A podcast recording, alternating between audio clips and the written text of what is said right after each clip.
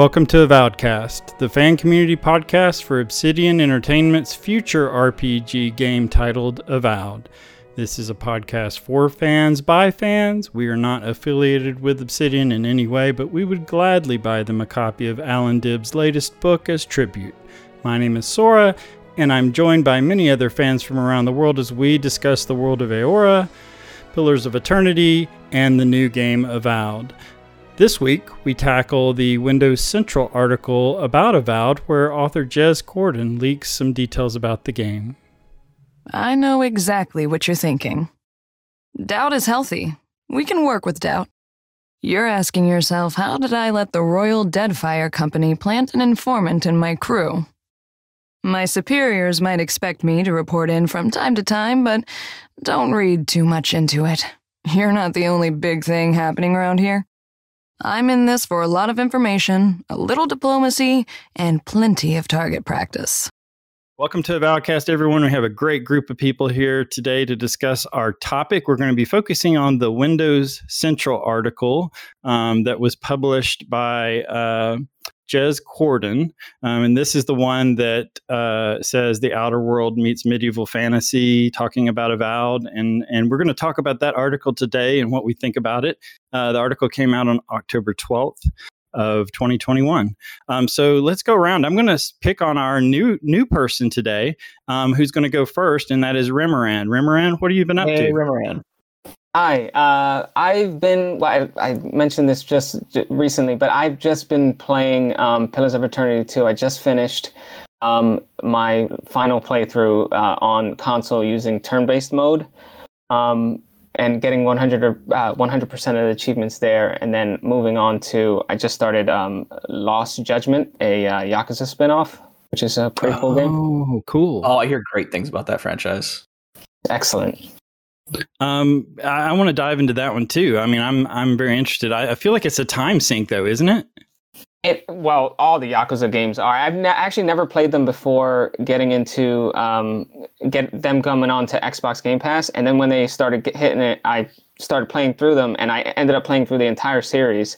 And it is a really awesome series. It's just uh, like a lot of games that I like, a huge time sink. Now, which one's your favorite if you played through many of them? So I actually enjoyed the original Judgment, which is a spin-off of, of Yakuza, better than any of the other ones. And then behind that, I would say Yakuza 7 because it is the only like RPG of it.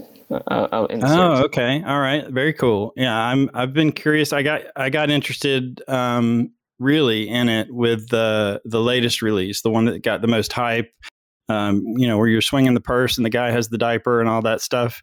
Um, I got really interested in that one. Um, I didn't play it and I didn't purchase it, so I don't know um, when I'll get around to it. But I'm probably going to jump into that franchise at some point.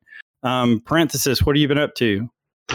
I've been playing an action stealth game, I think, called Echo, uh, where you are you are a, a future person landing on, on this planet that's been converted into like space Versailles. It's it it looks like the environments looks like uh, like yeah the interior of the Versailles. It been, yeah, it's it's it, it's like take it and It's made by it's unknown who made it, but it's like an entire planet has been hollowed out and been made into a like a procedurally generated Versailles with uh, it's, it's of course of course it's made by humans i mean game developers but but it's no actual person would like to live in this. There are no of the amenities you would think about. But anyways you go into it and suddenly duplicates of yourself suddenly begin to appear and they're all hostile.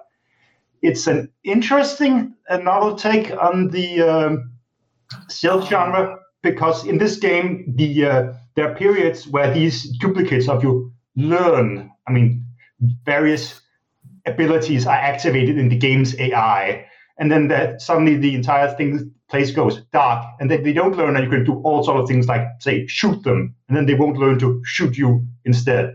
I'm not terribly good at it. The, the game to me lacks some tools that I'm accustomed to, but it's certainly a novel take on the stealth genre. It looks, looks great. Yeah, I'm, I'm looking at it on Steam. It's got very positive reviews. Yeah, this looks cool as hell. Okay, I have to ask. you always have like some banger, like off the wall. He's killing me. Like, He's killing my bank account. These things. Yes. Man, Like, I heard about this game so long ago, and I've been trying to remember what it was called forever. So thank you, parenthesis. Where do you find this stuff? Yeah, I have to know.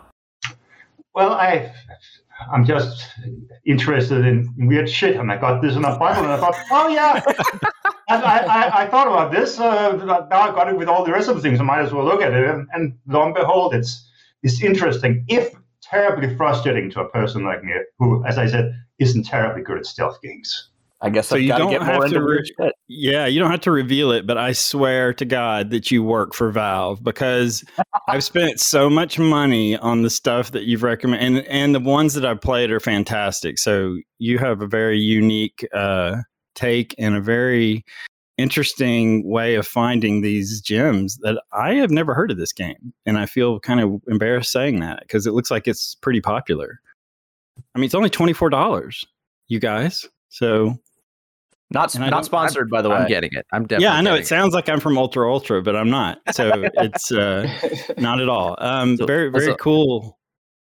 Um, so Lazar, what's up? You been playing anything lately? Um, how's it going? Yeah, yeah. I I managed to figure out why my why uh, PoE two has been cr- crashing on me on PlayStation Four.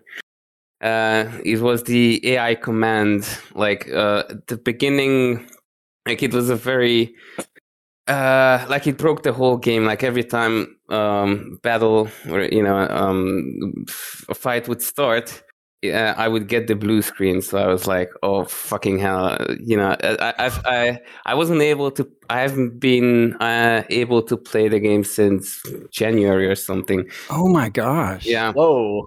But when I figured it out. Uh, it was like the AI command thing. Like something was was off. Like a, a command that I gave somehow wasn't functioning, or uh, you know, the AI couldn't work it through, and it just crashed like every time you know the battle would begin. But I, like the, the auto, uh, like the auto yeah, yeah, yeah, AI, exactly, like exactly. programmable thing. Yeah, okay. Yeah, yeah. So people out there, if you have the same kind of problem on PlayStation, or uh, I'm I'm guessing the same on Xbox, then that's the problem. But anyways, uh, I've been finally been able to enjoy uh, Pillars of Eternity 2. I'm really loving the game. I'm having a, an itinerant playthrough right now. Uh, Priest of Berath slash Stalker with the um, with the great sword that you can summon with the priest of Berath uh, uh, uh, thing. It's it's really powerful, and basically I made a build around that, and I've been slashing through enemies. Sounds like a really cool build. Yeah. Yeah, it's a it's a, there's no question it's a fantastic game and it definitely not to disparage the first one holds up a little bit better with modern standards and things uh controller wise especially. Yeah, I, I agree wholeheartedly. So Jed Mandu, what are you playing? I've put oh, let me see how many hours. I've put 100 and something, 103 hours into Pathfinder Wrath of the Righteous, and I think I'm like 80% of the way through. Wow.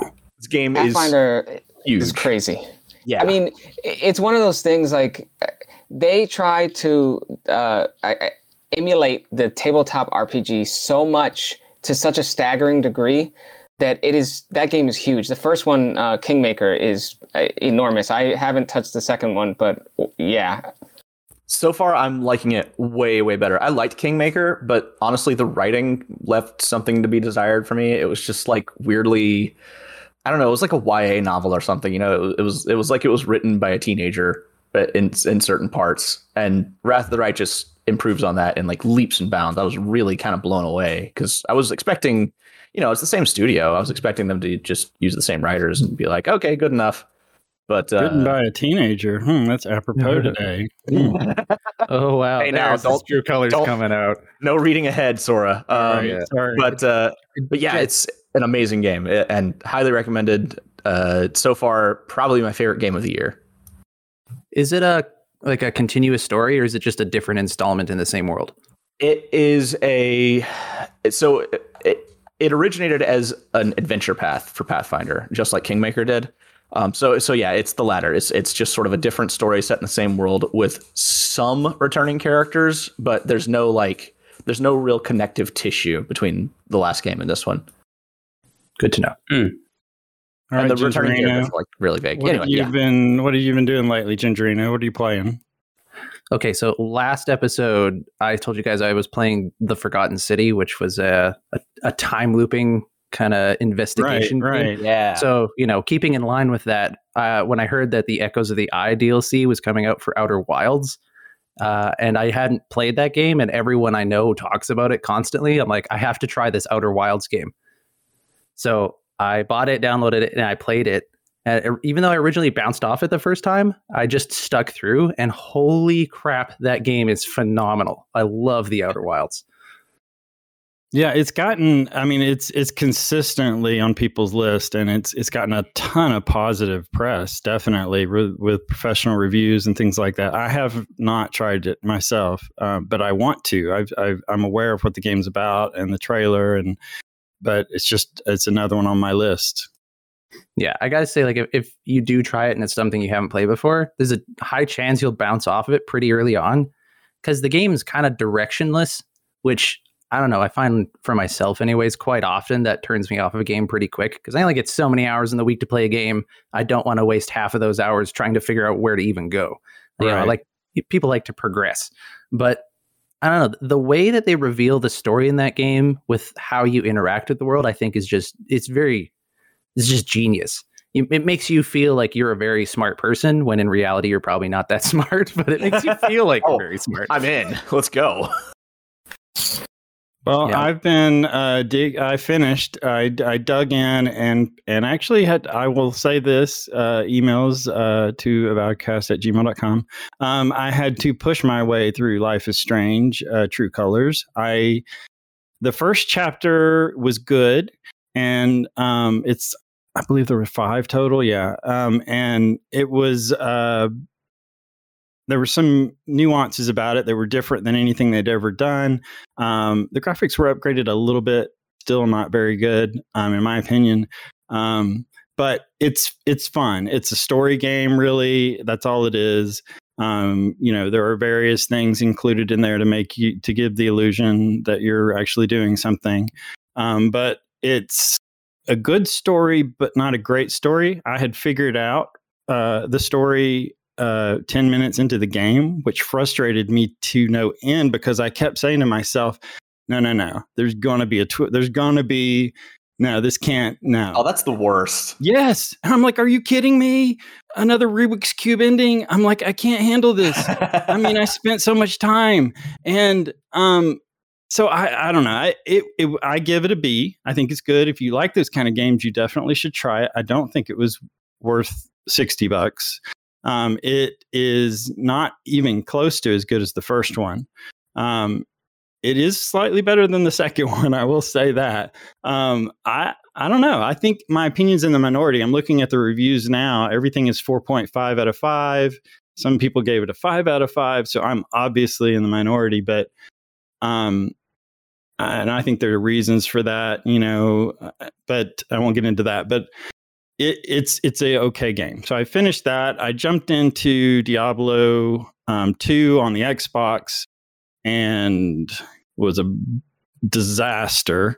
And really? yeah, oh my gosh, the queues. I tried to jump online. The queue was like an hour and a half, and and this was on a weeknight, not on a What weekend. I'm, I'm like, what are you kidding me? You don't have enough. Ser- I don't understand how that works. How you cannot have the architecture built.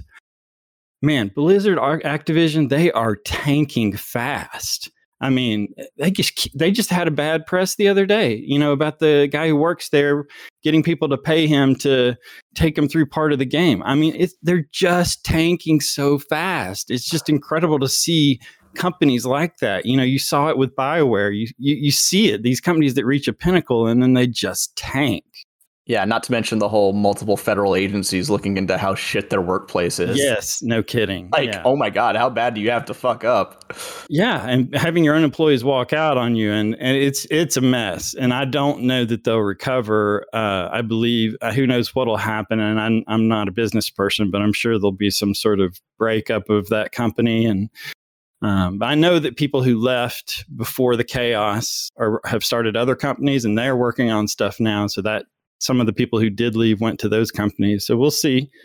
Maybe the magic will continue, but anyway, uh, Diablo 2 on the Xbox multiplayer is non-existent. Single player, it's pretty fun and nostalgic. I like it, you know.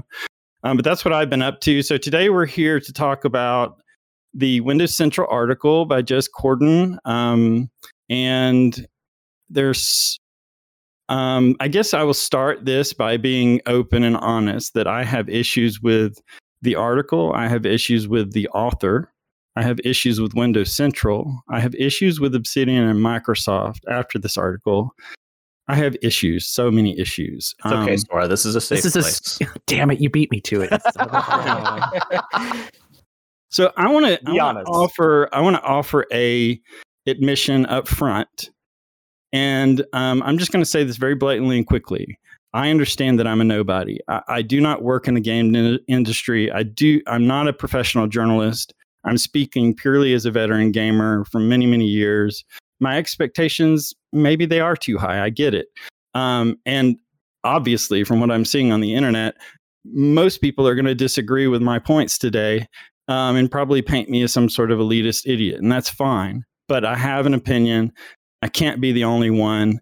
Um, and after this, reading this article, I, I felt very uncomfortable, and I felt I had to speak out. Um, and this is my platform for doing that, so I'm I'm going to do that. And I don't want to discredit Jez Corden as a person.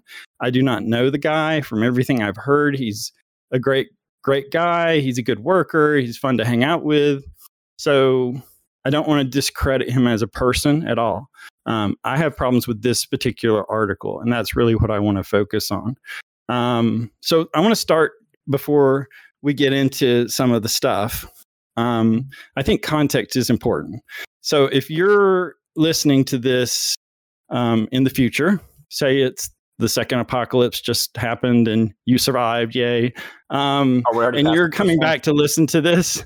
It's Not another you- apocalypse.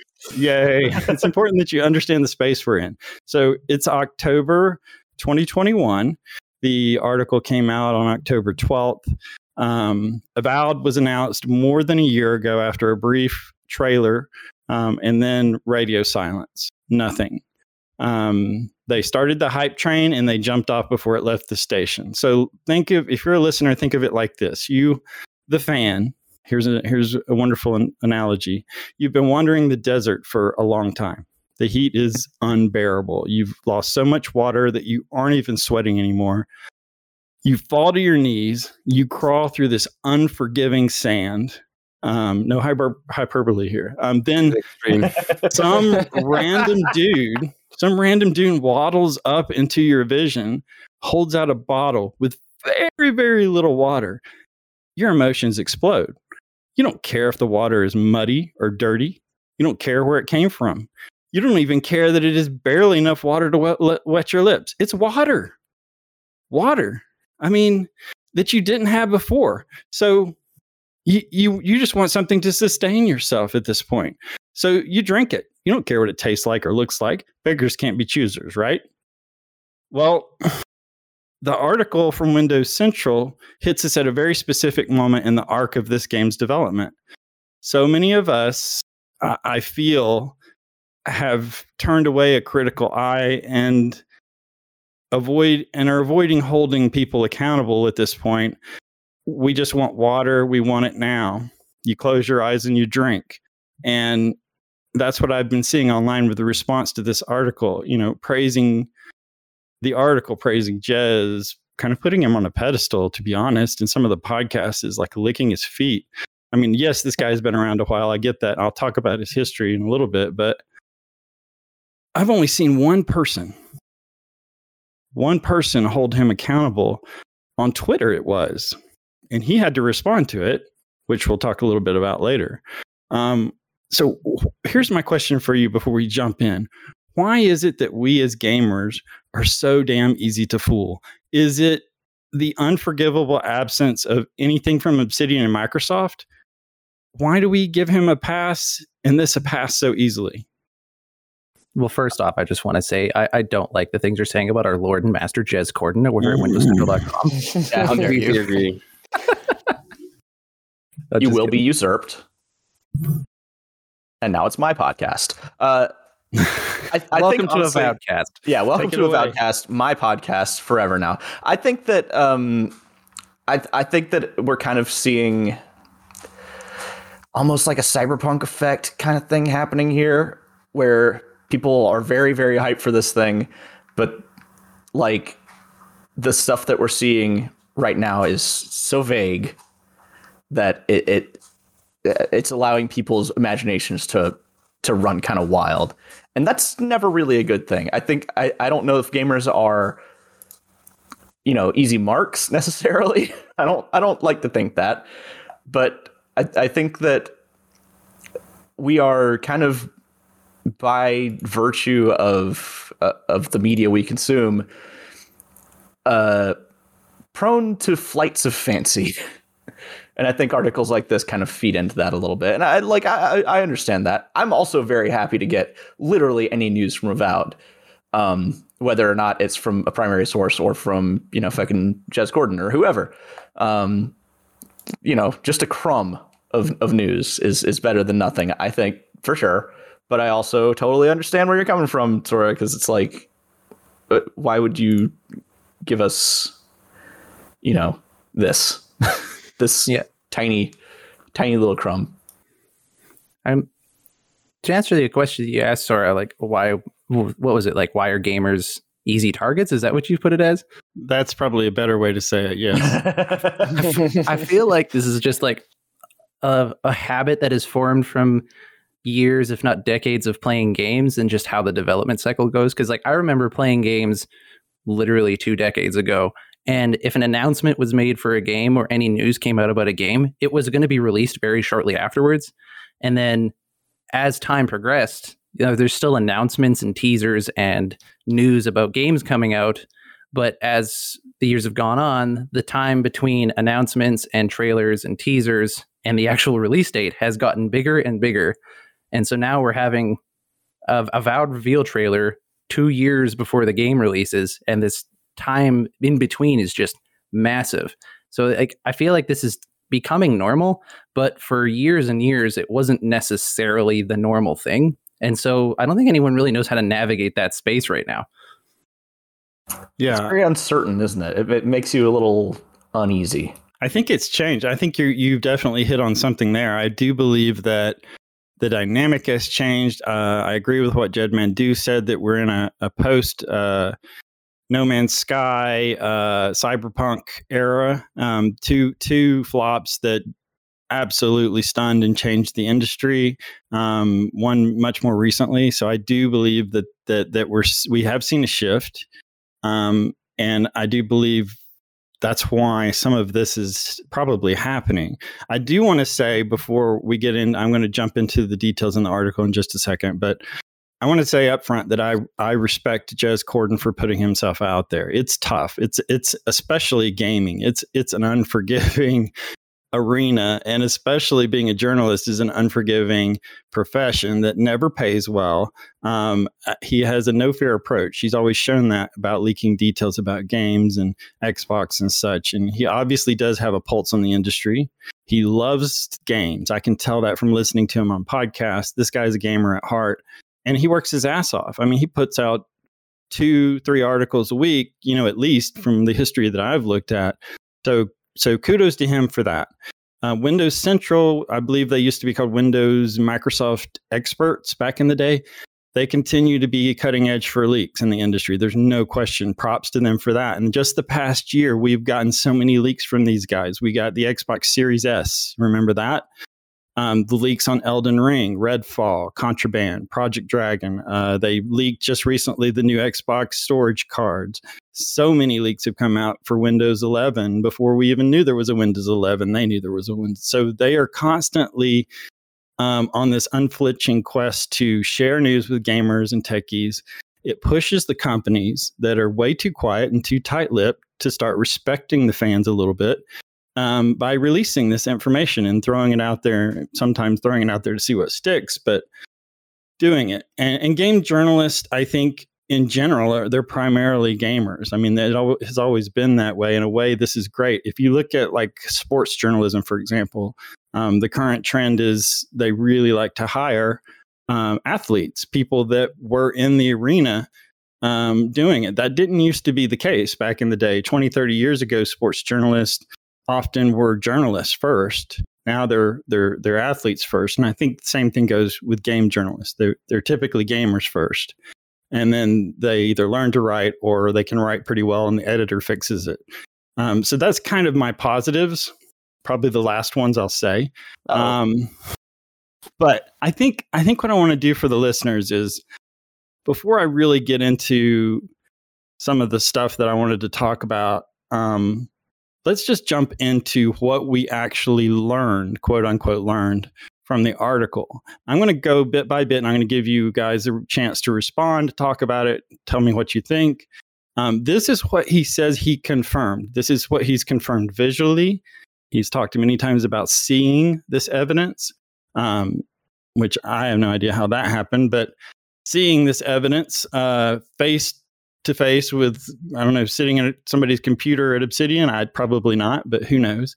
Um, but these are the things that that came out. So the first thing I'm going to put on the list is that it uses the Outer Worlds engine. And let me talk about this a little bit because I've done some research. Um, he's specifically talking about the graphical approach right now. Uh, he was on the Xbox Unlocked podcast about a week or two ago, or I guess it was a week ago. Um, and he talked to them about this article and everything he said, he specifically said that there were many areas where he where they were playing through Avowed, where he swears that he saw the exact same assets being used in Outer Worlds. Um, these are rocks, plants, you name it. Um, so that is, I believe, some sort of confirmation that it is using that engine. And uh, what are your thoughts on that? Does anybody have any thoughts on that one? Well, early this early in development, and he does say it's in like a pre alpha. Well, it's not exactly you know alpha, but whatever, like pre pro kind of uh, development phase. Like it's it's pretty. I don't I don't think it's unusual for uh, for them to be like reusing assets from from older games. You know, at least just as like placeholders. Um, that that I mean, from what I understand of game dev, which is not much, uh, that seems to that seems to happen a lot, especially when you're reusing an engine. So yeah, I think you're probably you're probably dead on about that, and he's probably dead on about that. The other thing is, um, Outer Worlds uses Unreal Engine, um, so it, it's a common engine that people use. I, I, think they're also using, I guess, like some other layer on top of uh, Unreal Engine that yeah, like branch. they used yeah like a branch of it that they used to make outer worlds. So I, that makes sense to me especially you know i think you're right um, that uh, they would reuse assets just to see how something would look. I mean not empty in the world. Uh, so i think it makes sense yeah. Now on on back end of that you're correct. Outer worlds uses unreal engine 4 as does most people um, there was a, a, a, blurb from Obsidian, um, I guess a month ago or whenever after they released that trailer, they were talking about how their plan is to use Unreal 5 for Outer Worlds 2. So, considering, I would imagine because it's it's a small game and that the release window for that probably isn't that far away. Um, does it startle you at all that they're using they're sticking with Unreal 4 that has been around since when? Like 2000 uh, when did it come out? I don't remember. Um, but long, it's been a long time ago. Yeah, it's been around and for a while. Also, uh, Unreal Engine is, and this is just uh, anecdotal. I have no idea. I've just from what I've read is not so great with open world games, um, and which is fine for Outer Worlds. It's hub based, um, and if uh, Avowed eventually is open world um, might be a, a, bit of a problem if it's also using Unreal Engine 4. I just found it. It was cutting edge in 2014, which I guess wasn't that long ago. That's almost 10 years well, ago, but Um, you also got to allow for like we don't really exactly know how long it's been in development, and I would rather them. You know, you don't change horses in the middle of a race, right? Like if if they've been developing it on UE4, then I'd rather them just keep doing it and have it maybe not look quite as good as it would in UE5 than have to, you know, start over or well, not necessarily start over, but you know, adapt everything over from one engine to to uh to another. I mean, I, mean, will I will jump on what Remoran said. Unreal 4's been around and it's proven itself. It looks good. Outer Worlds looks yeah. good. I, I, and no disparaging Outer Worlds. That was a beautiful also, game. It's more. It's more. Um, you know, as uh, as an engine's life cycle, you know, stretches on, and developers learn the ins, learn the ins and outs of it. You you know, you get the the benefit of experience. Uh, as a developer you, you get you get to know like okay what are some like you know little tricks that you can pull to you know optimize the experience and and you know push the engine a little further um, so you know I, th- I think they they have that that benefit as well if they if they are sticking with UE4 so I'm going to put, put put it to parenthesis here because I know you're an Outer Worlds fan as well. Um, parenthesis are, do you really care if you're playing through a avowed and, and it kind of looks like it did and if you know same assets same rocks same plants if, if you're seeing stuff and it hits you in your head when you see it oh my gosh i've seen this before does that bother you at all or are you just are you okay with that? No because uh, i know of the reality I, I don't know of the realities of game making because i'm not in that industry but i have learned some of it. I mean it's it's extremely expensive to, to make anything these days that is, is AAA or AA. So it makes sense. It's it's uh, there's better logistics. There are, people who know of it. There are tons of plugins and asset packs if you need something that isn't that don't need to be bespoke. It makes sense. It's a wise economical choice. You build on what you already have to make it something better, and what you build for yourself that is bespoke is something you have that you can go forward with. I wouldn't want to see them using this technology in 2030 or 2040, but for now, it makes absolutely sense. That's what I would do. Oh, so you don't want to see them pull a Bethesda and just use the Morrowind engine oh my forever. god just hacking new oh, parts no. onto it for the for the rest of eternity it terrifies me yeah to think of what they're doing for the next uh, elder scrolls but anyway um, i'm gonna put my trust in them I, I I will say this. I agree with both Parenthesis and Jed Mandu. I think that, and Remoran, I, I think that Unreal 4 has kind of reached that point where um, it it has matured to its peak, probably. Um, I would say that 90% of the games out there right now are being developed with it. I, I don't know that for sure. I'm just guessing. Uh, it is that prevalent. Um, Unreal 5 has not really been out for that long. I can't really find a date on the actual. Oh, it's. Uh, the full release isn't even out yet. The full release is expected at the end of 2021. Um, so that would explain it. Then it's not even really fully yeah. released. So why would you pick something like that? I guess more for me, what was shocking to hear was that they're not trying to diversify their product base, and that um, I don't want to be running through. Uh, the living lands thinking that I'm going through outer worlds, um, thinking where's my plasma gun or whatever. You know, I'm, I don't want to I don't want I want it to be unique, is what I'm saying. I would well, okay. rather them take the time to make it unique. I want assets that make sense to the world, not assets that you have on this hard drive that have already been there that, you know, maybe I'll change the shade a little bit. I think we can trust Obsidian like with making a unique world because I mean they tend to be all about storytelling, character development, environmental storytelling. So uh, I don't see them skimp like going over those details and just letting it pass because that seems to be the passion projects that they have or things like that. Yeah, because like I mean, um, look, I at, look at yeah, look at Pillars versus like Tyranny. You know, um, yeah. The, the, I think I think Obsidian's good at at you know making their games look distinct. This is also the first big game coming off of the Microsoft acquisition, right? So it would be weird, I think, if if they shared assets between um, those two games, um, considering the amount of money that I'm assuming they have now uh, for development. I think it'd be weird. Um, yeah. Now, the next one I'm going to jump into is, and this one sparked some controversy on Twitter. This was where the what I was referring to earlier, where he had to put out a tweet to correct himself.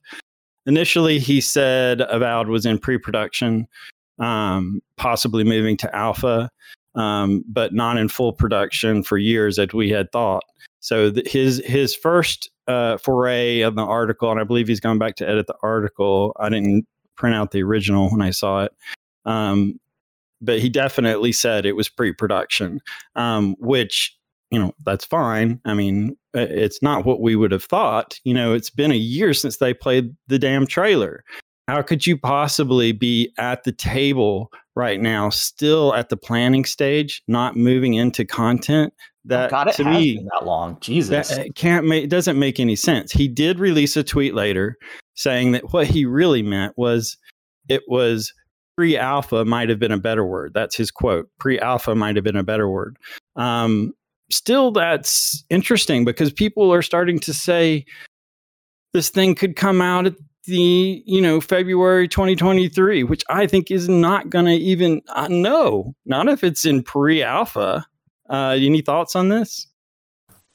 pre-alpha means something so okay it, it means something very different depending on the genre like in terms in terms of uh when we can expect a finished product it, you know normally when when you're talking about alpha beta releases of games you're talking about like you know playable public alphas or or private alphas whatever so like uh for for like a very um ambitious example you know there's there are games like ashes of creation which i was a backer of and which i'm still very hyped for but i think that just had its alpha um like l- like early this year um and is still probably not going to release release until like 2025 maybe What about Star Citizen? It was in alpha for like 20 years. I mean, Yes, but Star Citizen doesn't. Well, okay, I was going to say Star Citizen doesn't have Microsoft money, but honestly, they they do. They just you know Yeah. whatever. They just they they just fuck around and But hi this was his Yeah. quote, uh, Jed. He says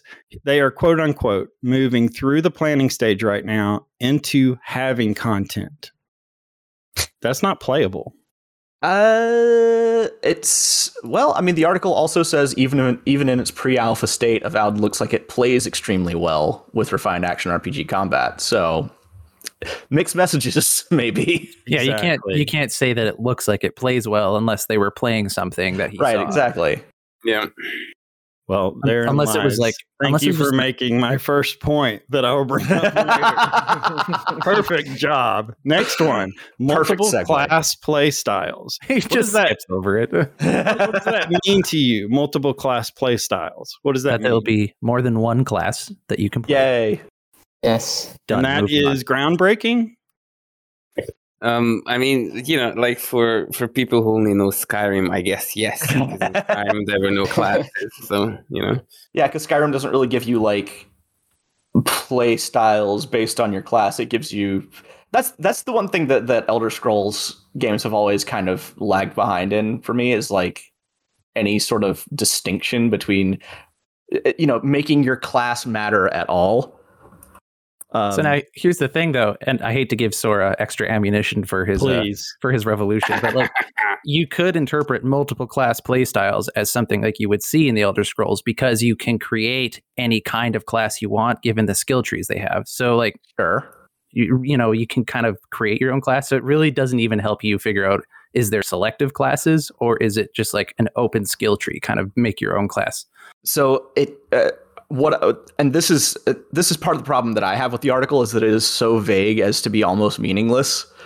Um, where he says like the combat seems to be more loadout based than the Elder Scrolls. Like what the hell does that Yeah. mean? Like Yeah, when you, I don't when know, you think man. loadout based, that that reminds me of like Call of Duty or some shit. Like no, Well, the fir- my first thought with my first thought with loadout based was Elder Scrolls Online. I don't know if you guys have ever played Elder Ah, Online, yes, but yeah. it's very interesting.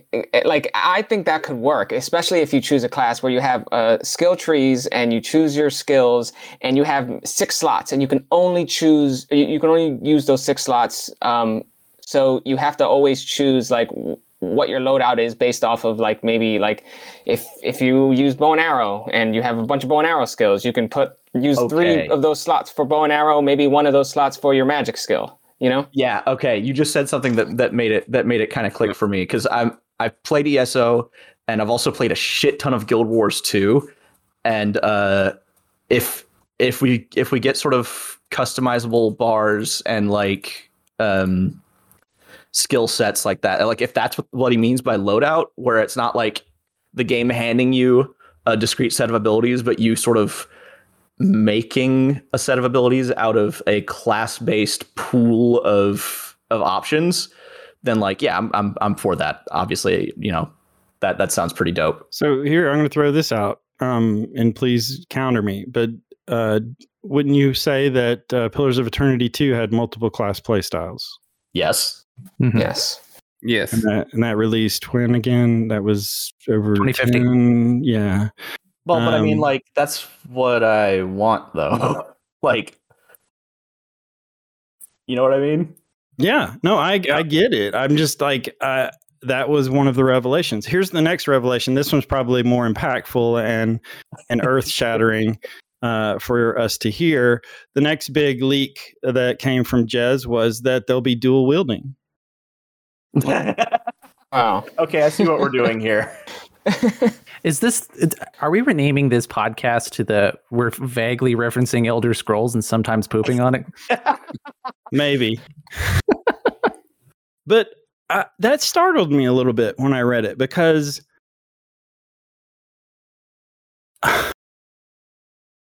So Well, okay, the trailer came out over a year ago. The trailer already confirmed that, right?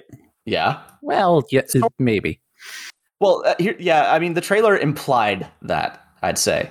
Who was it that said? Was it Kiwi who said it was dog whistling? Oh yeah, yeah, yeah. That's true. What, like Skyrim dog whistling? Only the Dovahkiin can hear it. Yeah, basically. yeah, I mean, like, because because you get that you get that you know the now kind of famous in the community like camera angle from the perspective of the protagonist, and you've got your sword and you've got your spell on the other hand, and that that was definitely a dog whistle to me in terms of like, oh, this is like gonna have the Skyrim handedness, you know, equipment system, um, which I'm I'm fine with. That's one of the parts of Skyrim that actually works for me. Yeah, I, it was also like I think your brain has seen that setup in Skyrim so much that when Oh, you yeah. see it in the reveal trailer, your synapses were like, "Oh, this is Sky. Wait, but this isn't Sky. Oh, but this is Sky. What's going on? Now I'm addicted." And that's how addiction happens. Well, that that's how that's how you fall down the endless void of avowed speculation. It all yeah. began So there. next, next uh, uh, thing, and this one I don't think was really talked about at all. Well, and I don't think it was evidence in the trailer completely. Um, but uh, I mean, maybe kind of. You could argue that, but that that the game will be using spells from Pillars of Eternity series. So, Jolting Touch, for example, was his example, and then he went on to say we'll have a mountain of spells. Um, what was the other spell he mentioned? So um, he actually Fetish says, arrest. So I all of us nerds just pipe up at the same time. Yeah. Well, hang on. I got I got to counter you there, you there a little bit because uh, he actually says um, the combat seems to be more loadout based than the Elder Scroll than the Elder Scrolls, which gives you mountains of spells. So he's not saying there's going to be Oh, mountains fair of spells enough. in This. okay. He says, Well, uh, yeah, I would and- argue that Pillars had a mountain of spells. I mean, it had quite Yeah. a few. yeah, but they weren't all accessible to everyone, which I think is what he's getting at here. Yeah, maybe again, I'm, re- pair- I'm I'm mind reading here, so grain, grain Fair of enough. salt. Fair, no, fair enough. So, I wh- think what are you're your right. thoughts on that statement, though? Well, I personally love the idea of using the same spell names. I know it's a silly small thing that they uh, they they couldn't or they didn't have to do because they they just got purchased by Microsoft. They are making this kind of different um, genre game. It's a Skyrim like instead of Baldur's Gate like, uh, and they could have just you know wiped the slate clean. And I just think like at least when I play it, and I see things like jolting, touch, and and fetid caress, stuff like that, I'm gonna be like, oh wow, I am in an, in Eora. So I think it's pretty neat. There's Yeah, actually, that- into. That got me Other than the excited reading that too. one paragraph. Uh, can, can I have a question? I don't know if you know, but uh, is is this the first in, instance that you will be able to cast these kind of D and D esque or uh, cognitive spells in a like an action, like first person action adventure video game, or or has it always been an all all these kind of games or like kind of CRPGs and So, what do you mean by cognitive spells? No, I mean uh, I meant uh, D and D esque. I mean, uh, as in, um, you know, these kind of you know magic missiles, and you know, th- th- there's Oh. this. Letters, missiles. That Yeah, yeah, yeah, yeah, yeah, kind, yeah, kind of because Yeah. because all the action adventure uh, fantasy video games that usually let you, you know, uh, do it in third, uh, first person, like basically first person shooter, like spells work quite differently from you know from what you're uh, accustomed to in D and D and in Pillars of Eternity and so on and so forth. That's true because so- like aiming a lot of these spells is going to be very Ex- different. Exactly. Like- exactly. How are you going to put down a wall spell? You know, I was wondering that. I'm like, well, how am I going to put my wall of colors up? What's going to happen Oh. there? what if when you when you cast it, like the game pauses and zooms out and swoops over, and you can just place it like in pillars?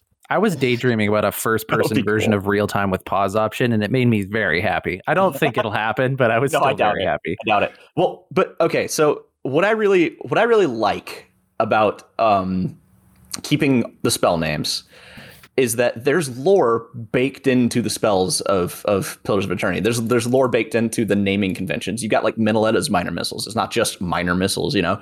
There's and like lore in this game. uh, right. Um, so I think what's going to be really cool is getting in there and seeing what's changed. You know, is this a, if this is a prequel, then maybe we're going to see like a pared down spell list or spells named after different people. Um, which I think would be neat. Uh, Right, and that would- brings would up a good point. If it things. is a pre, if it is a prequel, then yeah, I see what your point is with the lore. So that's that's kind of interesting. I hadn't thought of it I'm- that way. I'm getting off track a little bit here, but that I just thought that'd be kind of cool. So he does go on to say a couple other things that are pillars like. So uh, the two other things he mentioned are uh, the pillars bestiary, pulling from the pillars bestiary with uh, wyverns, drakes, and then he goes on to say there will be guns. Like, uh, well, no, I mean, yeah, he goes on to say there'll be guns like muskets and long guns. Um, uh, the talking about items that he sees in the game. Um, I was actually Either- worried about that. either of those two uh, raise an eyebrow? There may be guns. Is that what Maybe he said? guns? Is that what he says? Let me see. As example, pillar-style guns may also appear in the game, similar to Oh. the muskets and arquebuses found in the original two titles. Oh, come on. I'm Oh, I, this I hedge it. so I may inherit a million dollars uh, in the future. Hey, Sora. So now it's time to for us to talk about our great friendship that we have. Now that oh you're, yeah, yeah, no problem. Um, Yeah. yeah. you should be getting paid to be on here now at this point. yeah. Um, the the whole long gun thing, I don't know about that, but uh, um, I, I, I mean, yeah, I think I think I think everything that we're talking about here is that it looks like what I'm trying to say, and this is a positive thing, is that it looks like they are definitely paying homage to Pillars. They're not totally forgetting what was done before this game. They're they're it sounds like they're from what he says, if what he says is true, they're diving into that uh, those games to not just pull out spell names, but um, creatures and and try to make those ties so that they make sense that you're in this world of Eora and it's not. It you know there will be differences, but it's it's still familiar in some way, Wait, which I think hold- is a good. Hold the fucking phone for a second. Muskets. There there were okay, I'm I'm weapon nerding a little bit and probably reading too much into it, but there Yeah, weren't probably. like musket muskets in either of the pillars game. Were there? There mm. were I'm- no, I'm they, pretty they were not. Je- They were I'm not. pretty There were sure Jez pistols, doesn't know. arquebus, and blunderbusses, I believe. yeah. I'm pretty sure Jez is just. know what a musket is. to Yeah. I think he saw an old timey gun and he was like, musket. That's yeah, what probably, that is. Probably. But honestly, No, no. like, I'm kind of into that. I'm I'm into the prospect of playing a first person shooter but with a fucking musket. Like I don't think I don't I can't think of a game that's that's done that for me. There well, in a long gun, a long gun requires a base. I mean, that's what a long gun is. You, you have to have Oh. a base for a long gun, and that doesn't make any sense. I mean, but uh, that's when maybe this is all stuff that's in not in the world of Eora, but maybe that's the stuff that's in the world of eternity. I don't know. Are we getting into that now? no, no, no. I'm sorry. this I how didn't hesitate. that's, I couldn't don't read wait. ahead. Yeah. Okay, Well- so I'm going to put parenthesis on the spot about this next one. What do you think, parenthesis, about uh, what we hear about physical attack styles with the kicks and the bashes and the things like that that uh, he raves about being seeing in this this new iteration. I'm just wondering how it's it's key to the controller or the keyboard because that sounds like how how are you going to? Okay, I mean they did it, of course, in in the uh, in, in, in the now I've forgotten it. It's, it's the precursor to the Dishonored game where it's basically a fantasy kickman the game. But but, but, but I'm, I'm, I'm talking about I'm- beef or I'm wondering how they're going to, to key this all so that it, it flows uh, correctly, but it, it might just be oh, push action button when when when the enemies there and you do Oh. awesome shit. God, I hope not. I what? I- Okay, my my hope for this is, um, do you guys know how uh, Final Fantasy 14 plays on console? Mhm. Yeah, where where you have like those the the menus that you can kind of the um, crossbar, I think they call it. yeah, yeah, yeah, yeah. You spool out the menus from like the triggers, and then you. Yeah, I haven't played it on console, so I'm talking out my ass a little bit, but I've seen it played. Basically, you like it's it's like a trigger thing, and then you hit one of the uh, buttons, uh, like one of the D-pad buttons, and that executes the. So it's button combinations basically that you can you know, and you can custom bind everything. I'd love keep that. going back. I keep going back to Elder Scrolls Online because they also use the the triggers do stuff like, yeah, like they Skyrim, did, didn't they? where like like your abilities cost something like stamina or or magic or whatever you know uh, resource, and then you would get your resource back by like if I think like holding attack, like power attacks put up like stamina or something like that. So you would use both the triggers and then whatever loadout you have, something like that. Yeah, yeah, yeah. I, I just hope they don't go full Skyrim pause spam. Um, because honestly, that's the least appealing part of the game to me is just having to like, oh, you want to equip a new ability? Better go into the fucking menu or favorite it and then go into that fucking menu, and then that gets super fucking crowded. That's a problem. Yeah. Yeah, so hotkeys would be would be good. It sounds like that's kind of the direction they're going because it says every ability is keyed to like just a button. Um, No the, doubt bash, the bashing is fine. You know, the bashing doesn't bother me. The kicks Sure. is a little concerning. maybe we'll have to do Hadokens. Yeah. I mean, depends how much they're leaning into the action side of things versus not. I mean, if they want Right. to have fluid action, then you'll want it to be, oh, I'm running towards a bad guy, hold left trigger, press the square button, and then you do an attack. Or maybe they want something that's a little slower where you have to think ahead of what kind of things you're going to use. So maybe you do access a menu. I- It really depends on how they're trying to uh, reveal and release the game to us, I suppose. But Yeah. moving from like uh, nature's bomb to a roundhouse kick, that kind of concerns me a little bit. Does it not I bother mean- you? I mean, have you tried? No. That is a little weird. Without pause, it's gonna be it's gonna be a little strange. Um, but uh, uh, when I say pause, I mean like real time with pause, not like dive into the menu to to like scurry through your bag and find your kick button.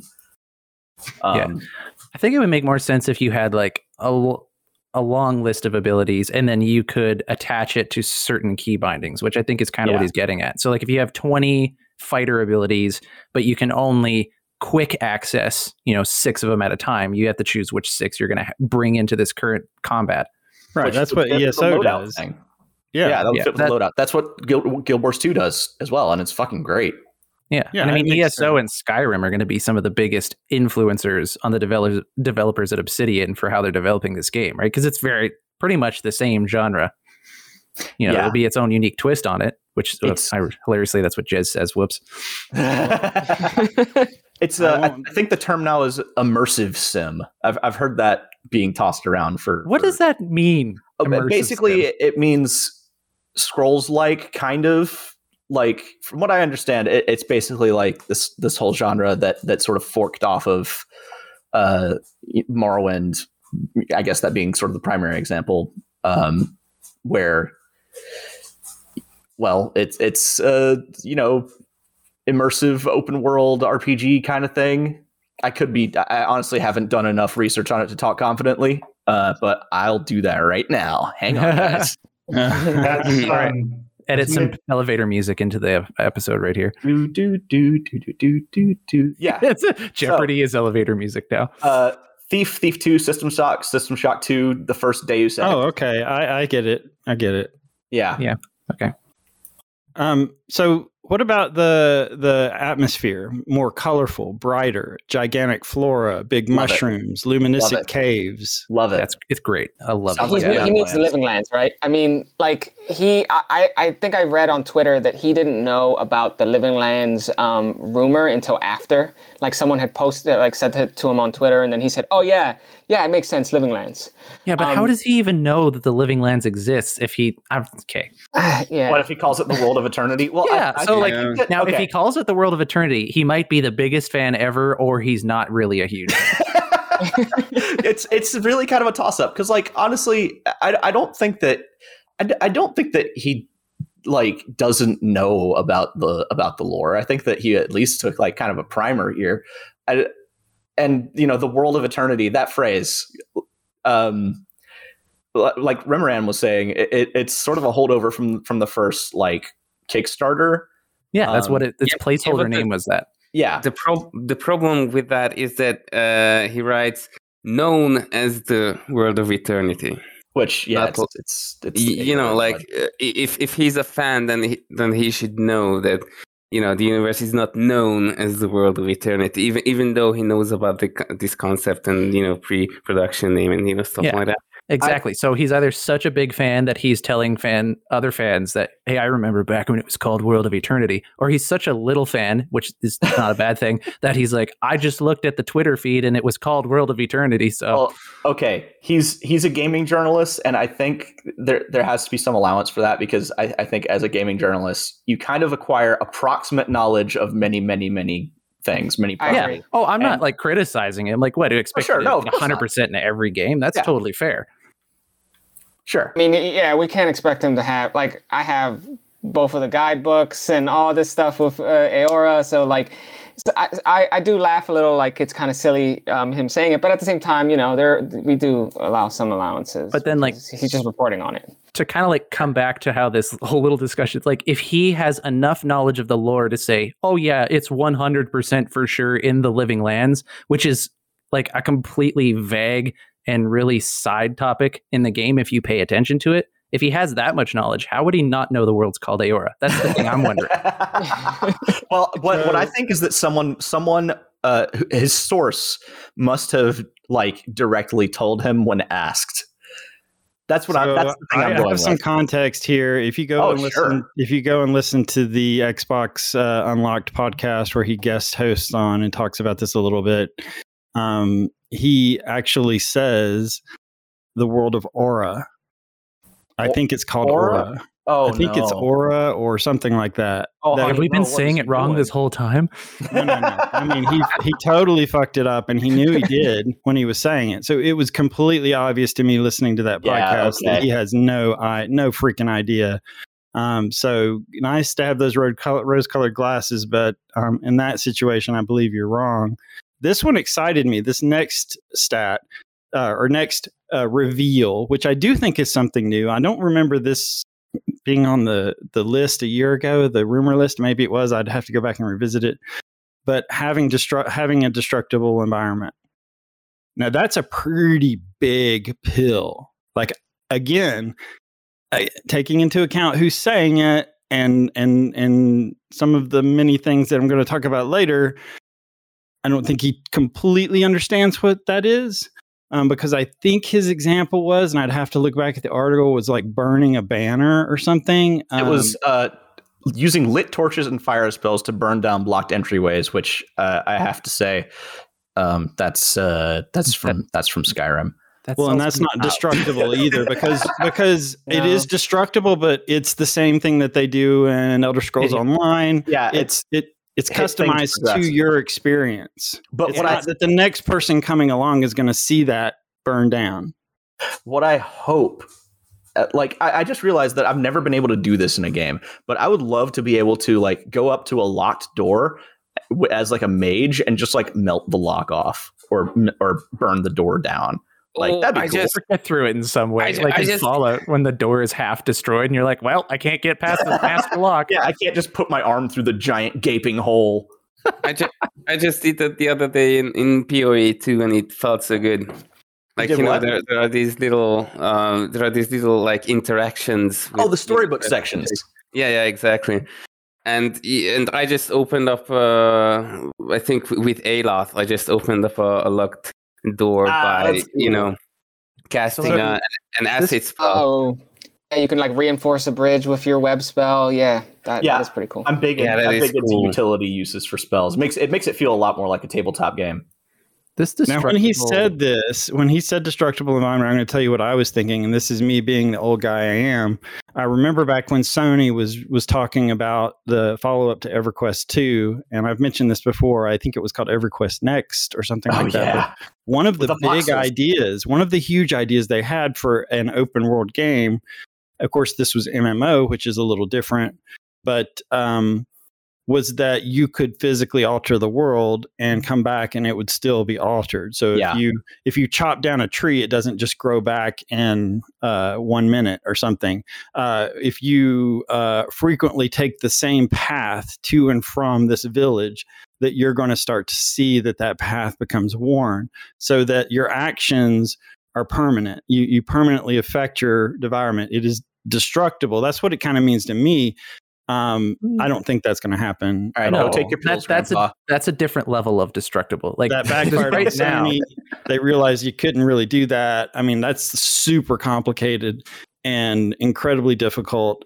I think what he's referring to is what I said before, where um, it's part of the built-in code. You go in and you're supposed to burn the door uh, because it's wooden. You burn the door Or- and it goes away, so that zero turns to a one in the code, and you your door is burned. Um, Or maybe that's also a different option. kind of destruction because like some things are designed to be destroyed in a game and so you're interacting with it the way it was supposed to be but then there are other things that are designed that you can destroy them but that's not their primary purpose so an example if you play rainbow six siege you can destroy a lot of Yes. the environment there but like you don't have to like it's not required to get through the next area it's just the the objects and assets in the game can be destroyed in the play session which I think would be amazing. I love that. If that's what they're talking about, that's still pretty freaking phenomenal, right? Yeah, imagine being like high level in Avowed, like really high level to Oh the my point where you're like a demigod and you're just like, you know, going back and like assaulting a fortress or something and just like taking chunks out of it with lightning bolts and shit. Oh that'd be so cool That would be amazing. But I think I think that might be a little pie in the sky for for Yeah. yeah that's a bit about here, 'cause, much God, imagine Yeah. having a program for all those eventualities.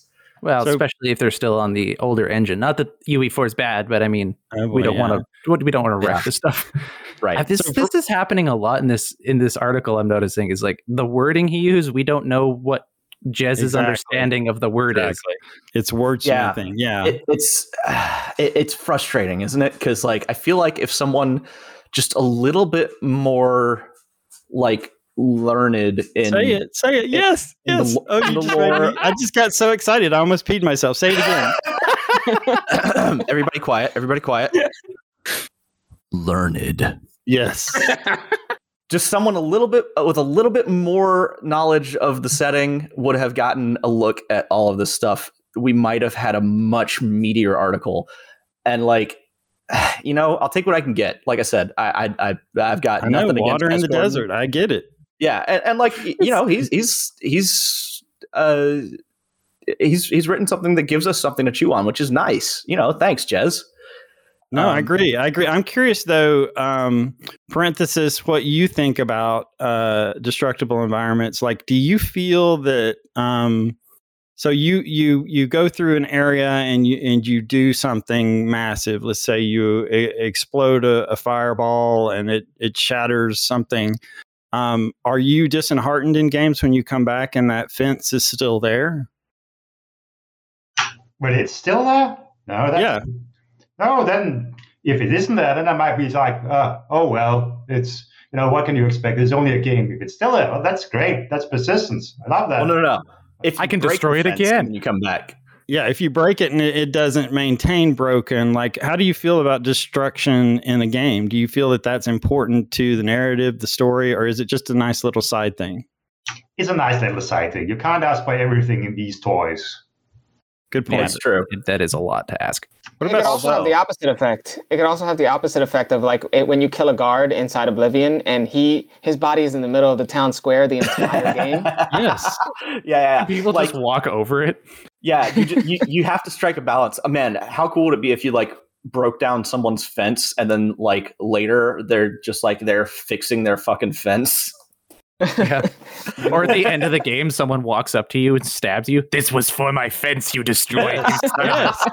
That's what I want. And I and Remoran, I want that body to not be there, but I want to walk behind in the cemetery and see a new tombstone. And I want to hear people as they're walking by how much they miss that really nice guard. I want to hear the wailing widow. Yes. Um, so swimming, that's a big revelation, do you think?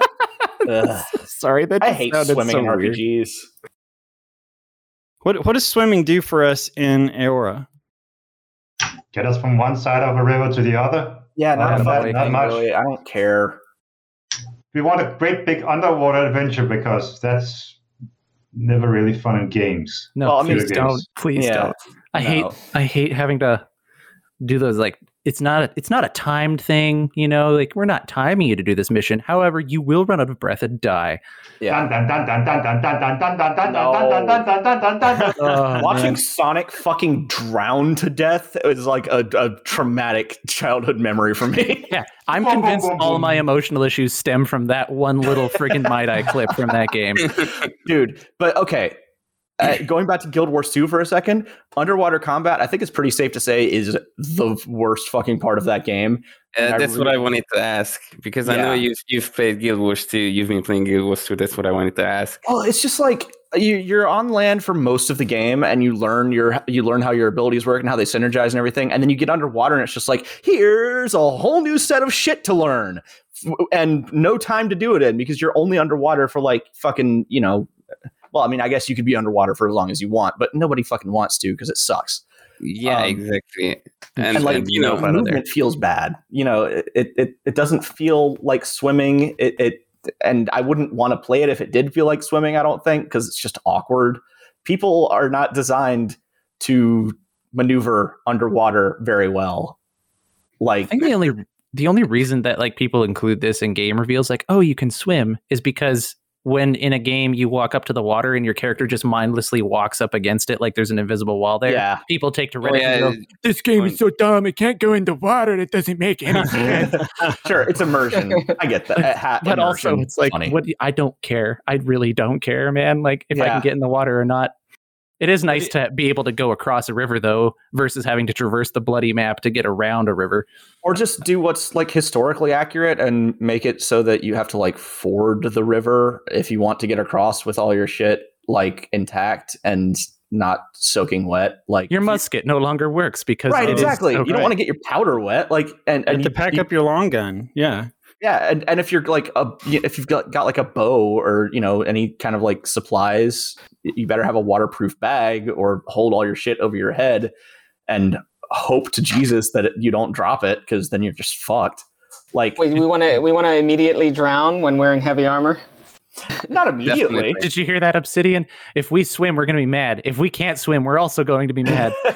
you're just gonna be mad It's a slippery slope. It's it's you know honestly, what is it about? It's all about money. It's like how much of your resources are you going to put in how into that? Like how how many of your your graphic designers, how many of your programmers, yeah how much time are you going to invest in that? And is that investment worthwhile based on what you're the story you're trying to tell and the world you're trying to create? Is it that important? Uh, there's so many games I can think of. ESO is one of them where they include the fishing mechanic, and it's such bullshit. It's like Yeah. the only reason you fish in that game is to get roe, which you they could have replaced with something else. You know, it there's it's pointless. It's why did you invest that much time in it? I think we talked about this on an earlier podcast about, you know, incorporating things like farming and things in games where it doesn't really make sense. Why would you be investing? Now, with Right. what parenthesis said is spot on. I think getting across the river, obviously, you want to make it look semi-realistic. You don't want them to walk on water.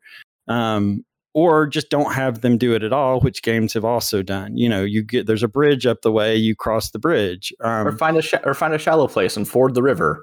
Right, yeah. right. So I, I just feel like it's honestly, realistically, it's something that they're not going to invest a lot of time in. I think it's yeah. merely for uh, sustaining the environmental uh, re- reality of it, and that's probably all. Well, they're it's like going... they're not going to waste time or energy or stress about like, oh, are they crossing the river realistically? Like, who cares? Like, they just want to play the game, kill monsters, progress in the story. That's what the gamer wants, and I the developers care. know it. Okay, well, there's games out there for you. Sim. I guarantee you, it's out there. I know it's called Oregon Trail. Son of a so this one this one this next thing he drops is pretty uh, pretty heavy. Um, he may may or may not end up regretting this one, but um, and I guess in in his defense, he uses the word speculate in the sentence before he drops this, where he's talking about um, how he believes that from what he's seen and avowed that it's not going to be a fully open world game and that it's going to be a zone based game, kind of like uh, Dragon Age Inquisition or Outer Worlds. He uses hubs as an example or whatever, you know um, it's not going to be open world. It's it's not going to be like Skyrim where you, you can walk from uh, the eastern shore, eastern mountains to the western mountains. You know, um, what does that revelation mean to you? Is that something you were expecting? Is that something that you really care about? Um, that you know, so does it really matter? I'm good with it secretly hoping for open world because it's just my preference. But I mean, if you look at Obsidian games, they tend to lean more towards the hub maps. So um, that's probably what their default is. Although he does also make a point in the article to say that they did have positions open at the company for open world systems. I mean, we don't know what game it's for, but there's a chance it could be for Avowed. Interesting. Yeah, it could be. I mean, I'm fine with the with a hub system because, like, you know, that like you were saying, that's kind of Obsidian's thing, more or less. Yeah, like, and they do it well. Like there's nothing do. wrong with that. I mean, Pillars, both the Pillars games are kind of hub based like that. You know, you you get these maps, right? You don't you don't just just like walk across Eora or or well, you know, Dyrwood or or um, the Deadfire. You you traverse from map to map to map. Mm-hmm. Um, well, I think it depends on the. I think it depends on the game, and I've talked about this before. I think they're they're going to go one of two ways, and I, I kind of think they're leaning one way. Uh, they're either going to go uh, the Skyrim way, where the narrative is built into the game as a long story, but does not conclude the game at the end. Um, so, like when you finish in Skyrim, the the main storyline, you're still there. You can still do things. You still exist. You, are still doing everything. Um, that in that case, a fully open world is useful and makes sense, and is and and is something they should probably invest in. The other is more of the the outer worlds or more of the um many other pillars. games. Yeah pillars, all the obsidian pillars games. yeah all of the obsidian games basically except for the grounded. But you you have this narrative the narrative ends. That is the end of the story. That is the end of the game. And he makes a good point. I will give him credit for this in that he says that it gives obsidian greater control over the pacing of the narrative when you are zone based right? Yeah. So you can kind of pace it. You know you're at a certain place in the story when you've reached the conclusion of this zone. Yeah and i, I think i'd prefer that honestly because that's one of my it, it's so hard to make an open world game and have it be um narrative? internally consistent. Yeah and have it have a strong narrative as well unless you know you're changing the world a whole bunch and like but but even then it's really hard to develop for that like you have to have all these different world states. And you know if you want to have an impact on the world uh, don't go open world you know? Yeah. Well plus and also like, let's face it obsidian isn't the, the master isn't the world champion of uh, open world uh, exploration. The geography uh, uh, what was called it's uh, it's this you know storytelling with skeletons you know what I mean. It's it's it's a Bethesda thing. I mean, Obsidian isn't Bethesda. Their strength lies elsewhere. So I, I prefer the hub base. They're better at that. Yeah, if that's Yeah. where their strengths are, then I think they should lean into that. I mean, if they want if they want to try it cuz I mean, they're all artistic and they want to grow in their skills, if they want to go for it, then by all means go for it. But I mean- their strengths are definitely hub based. this whole conversation, I will admit, is total New Vegas erasure. Um, but even New Vegas was ki- uh, kind of like a guided open world, right? Like it's not it's not like uh, uh, Skyrim or Oblivion or Fallout Three where you can just kind of go anywhere and do anything. It's more Wow. just like And Fallout, the world of Fallout this- is kind of like a dream open world thing if you like to make hub worlds because the whole idea of the wasteland is there's nothing between little bastions of civilization. So right. it's kind of like a hub world that you have to walk through the loading screen almost. Right, but also like okay, like look at New Vegas, like um, look, just geographically, you know, when you start out in Goodsprings, there's like the fucking Cazador Valley up to your north between you and New Vegas, so you can't really go that way unless you're, you know, speedrunning or whatever. This Um, is a, this is okay. I have a side story for that after you're done. okay, but uh, so so it, like that that's why I call it sort of a guided open world because yeah, you can kind of sort of go anywhere you want, but it's more like this um contiguous journey sort of to get to uh New Vegas where you're you're kind of going along a a path or at least that that's that's how I usually kind of play it. Um and there's you know side stuff along the way that that branches off and becomes its own thing which is really cool. And, and like I love that that design ethos.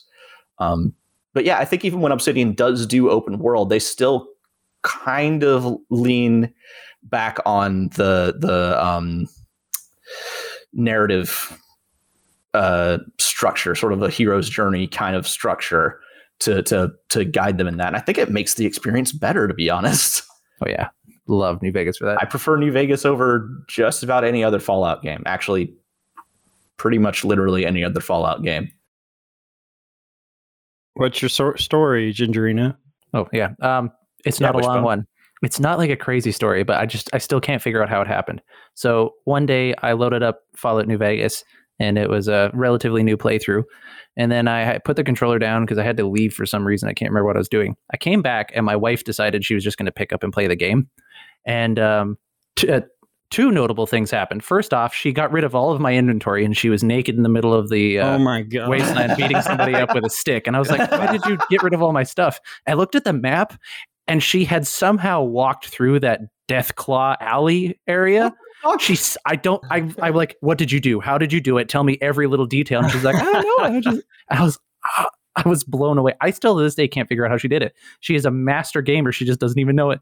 I, this is why I love handing the controls over to people who have like never played video games or only rarely played video games because they always do shit that will surprise you. Well, Lazar, you had you played through many games with, uh, with your partner, right? So you, uh, although I wouldn't say that she's not a gamer, I think now she's a certified gamer, right? Yeah, now she's she definitely is. She's she's been initiated into our ranks. Definitely. Card carrying gamer wife. So I want to I want to pull this back out. Those were the big takeaways. I think those are the things that, um, at least from the way he wrote the article, that were groundbreaking leaks. Um, and I want to I want to pose another question to you guys. I, I have obviously many concerns, but I want to. This is probably one of the bigger ones, in that I feel like personally, game journalism is seriously struggling, and let me tell you why. Um, I think it, it can't seem to find a champion to lead it out of this whole geek syndrome into some sort of professional journalism area. It doesn't get respect, obviously, because it doesn't deserve respect right now. Too often, game journalism is a bunch of gamers talking about games, us, right? That you could almost classify us as that, which is really ridiculous. Or it falls Excuse victim me. it falls victim to the whole be cute, funny, and edgy syndrome. Game journalists are sloppy. They don't research. They do not respect the written word. Um, they do not put as much time into the writing as they do into their gaming. This whole geek culture that they can't escape is holding them back. It, it's like a, it's like a boxer that's more concerned with their image, or it's like a sport reporter that still writes like he talks in the locker room. Um, they're there are some standouts. I will say this: I do a lot of reading. Um, Anita Sarkeesian, the feminist frequency, amazing. Um, Tracey Lien from the LA Times, she's the one who wrote the No Girls Allowed, which is amazing. Um, Danielle Riendeau from Polygon, Ryan McCaffrey from IGN, Geoff Keighley, who really doesn't do it anymore. Um, Yahtzee from Zero Punctuation. Yes. Um, there are some that do it right and who are who are well written, but not just that they're well written. When you hear these people speak, when they speak, they are pure professionalism. They it, it just it reeks professional. Um, their articles are show a true appreciation for the written word, but they are a small group, too small a group. Most of the time, it's people who love the game that are cute and quirky and land a quote unquote journalism job. Um, has your experience been different from mine? Well, here's the thing. I don't think that the problem is confined to gaming journalism. I That's think, what I wanted to say. yeah, because when you were saying all this stuff, I was like, oh, you mean like jur- journalists? That's Like that's most- all online journalism. Yeah, yeah. It- it's it's all. I mean, you know, it's it's the world we're living in right now. Everything is clickbait, more or less. You have to dig and dig to find something really worthwhile to to read, and, and people who are really worthwhile to follow. And that's just kind of the like I said, that's just kind of the world we live in right now, which I agree sucks. Um, but makes it all the more rewarding, I will say, when you do find someone who is worth following. And, and Why is know, it that more with. people know about Jez Corden than they than know about Anita Sarkinson? Why is it I that don't. Uh, uh, well, I don't think that's the case because Anita Sarkeesian was uh, Sarkeesian? Sorry, was like ba- like that. Wasn't that the whole like GamerGate thing? Wasn't she at the center of yeah, all she that? was. Yeah, Yeah. Yeah, so I'm pretty sure lots and lots of people know of Anita Sarkeesian. Probably not for her journalism, though. Um, well, yeah, but I mean, you're you're talking about like uh, uh, at least her the journalism. No center. Girls Allowed. There's there's so many great writers out there. There's so many, and there's even uh, books. I know that Parenthesis is mentioned that I've looked into that are written by. Uh, they're authors, but I would also kind of call them journalists because of the nonfiction they write. That are they're really well written. Um, they might sell fairly well, but I don't think they get the attention of the people that are more boisterous, the people that are um, cause more of a ruckus. I mean, is that just life in general? Is that what you're saying? I just need to suck Kind it up of. and I mean, deal with it. we, we also have to look at the incentives, uh, the incentive structure here, because uh, when you're a gaming journalist, it does not pay to sit and ruminate and come up and come out with an article that is like spectacular. Well, and Uh, how do you have the time for that too? Exactly, huge exactly. games. And you know, it- there's only so many hours in the day, and also journalism is a big publisher perish kind of field. I I, I I'm a softie. You know, I, I give people lots of leeway for doing kind of what they have to do to to make ends meet. And I think I think Jez Corden is probably above the making ends meet. Uh, you know, he's kind of a household name for for a lot of Yeah, a lot yeah. of people in our hobby. Um, but you know, there there is just sort of that that pressure to be the first, not the best, right? To to break the news and then let other people analyze and pick it apart and clarify, um, because that's what brings in more readers, Right. You You, got to take a dump, so you take a dump, and then you're done with it. Right? You take I a think dump, it's, and you're uh, done with it. I get it. I understand. But he's right though. I mean, the readers they want this certain level of content, and they want it now, and they want it at this regular pace. And so, y- if you have someone out there who can produce that material for your website, you're going to make you profitable. You're going to hire that person over the great writer who sits and thinks about a wonderful piece of journalism. Because Is it ever going to go back to to? Is it ever going to change to more of a profession and less of a thing I do on YouTube? Is it Yeah. ever? Or are we? Is it inescapable? Is there No, no? is there no pendulum here? Is it because of the internet? Because of the social media? We're we're done. It's mean- it's now anybody's game. the demo- No, the no college revenue. needed. No no writing lessons needed. Ad revenue i think takes a lot of that away uh, because like you want Yeah. to it's not just the fans who want everything quickly. It's like you want to you know give them as much ads as possible. So you need the clickbait you need you, you don't need to analyze the the news that you get. You know like in the past like someone would get this information.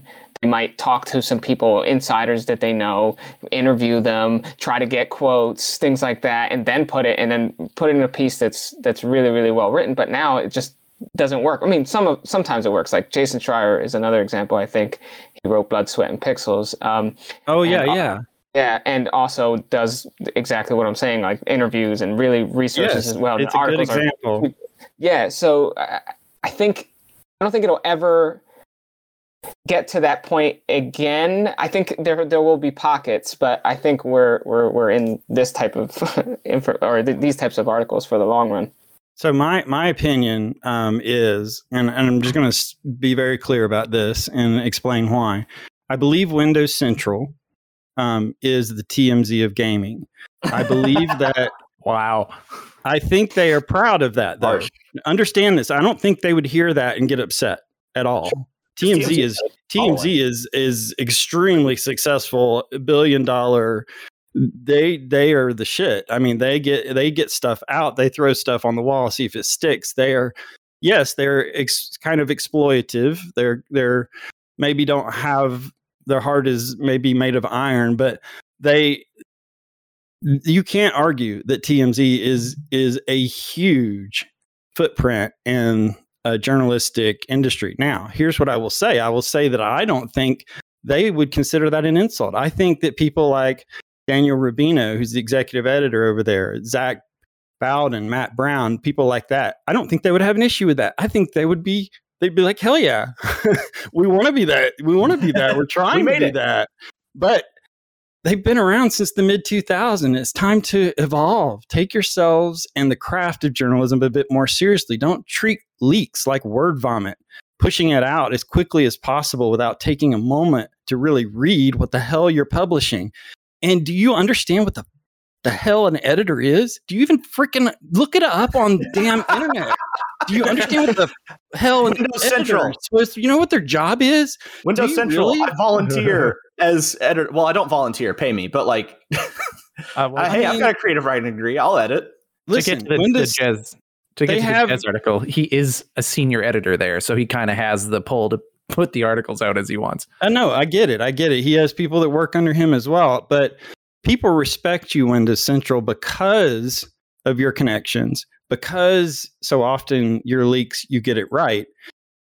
But wouldn't you want to take that extra step and evolve a, a little bit more? Would be my say. I, I think that Jez's greatest enemy, obviously from reading this article, his greatest enemy is being too comfortable the guy has 30,000 followers on Twitter. Twitter. He's uh, many industry connections. He's been around a while. He's, as we've said, he's got he's on a popular platform.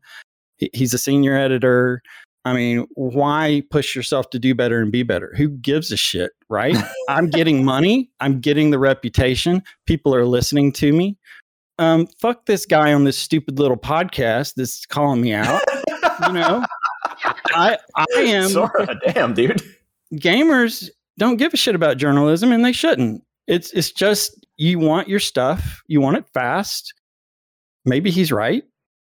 I, I Well- mean, there's a lot we're glossing over in there. Like, for example, like game. There's a lot of gamers out there who aren't invested as much into the world. Like they, they like playing a game, they like doing a quick little Google search and finding whatever the latest news is. Versus a gamer who's like, I'm in this world and I'm following a whole bunch of people and I'm deep into the news and all the stuff that's going on. I think there's a difference there between like a surface level gamer and a deep gamer, and neither of them are bad. It's you know, ga- game how you want a game, but I think a lot of online journalists people know that you get the clicks and the ad revenue from appealing to the majority. And the majority are not going to be getting plumb deep down to the where the really crazy news are or the real stuff or what have you want to call it. We we also have to, I think, recognize the state of gaming in 2021 because Sora, you and I, I think, are from sort of an era where video games were not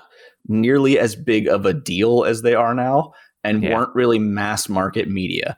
I agree Um, with that. Yeah. in in 2020 video games uh topped movies and music combined for revenue Yeah.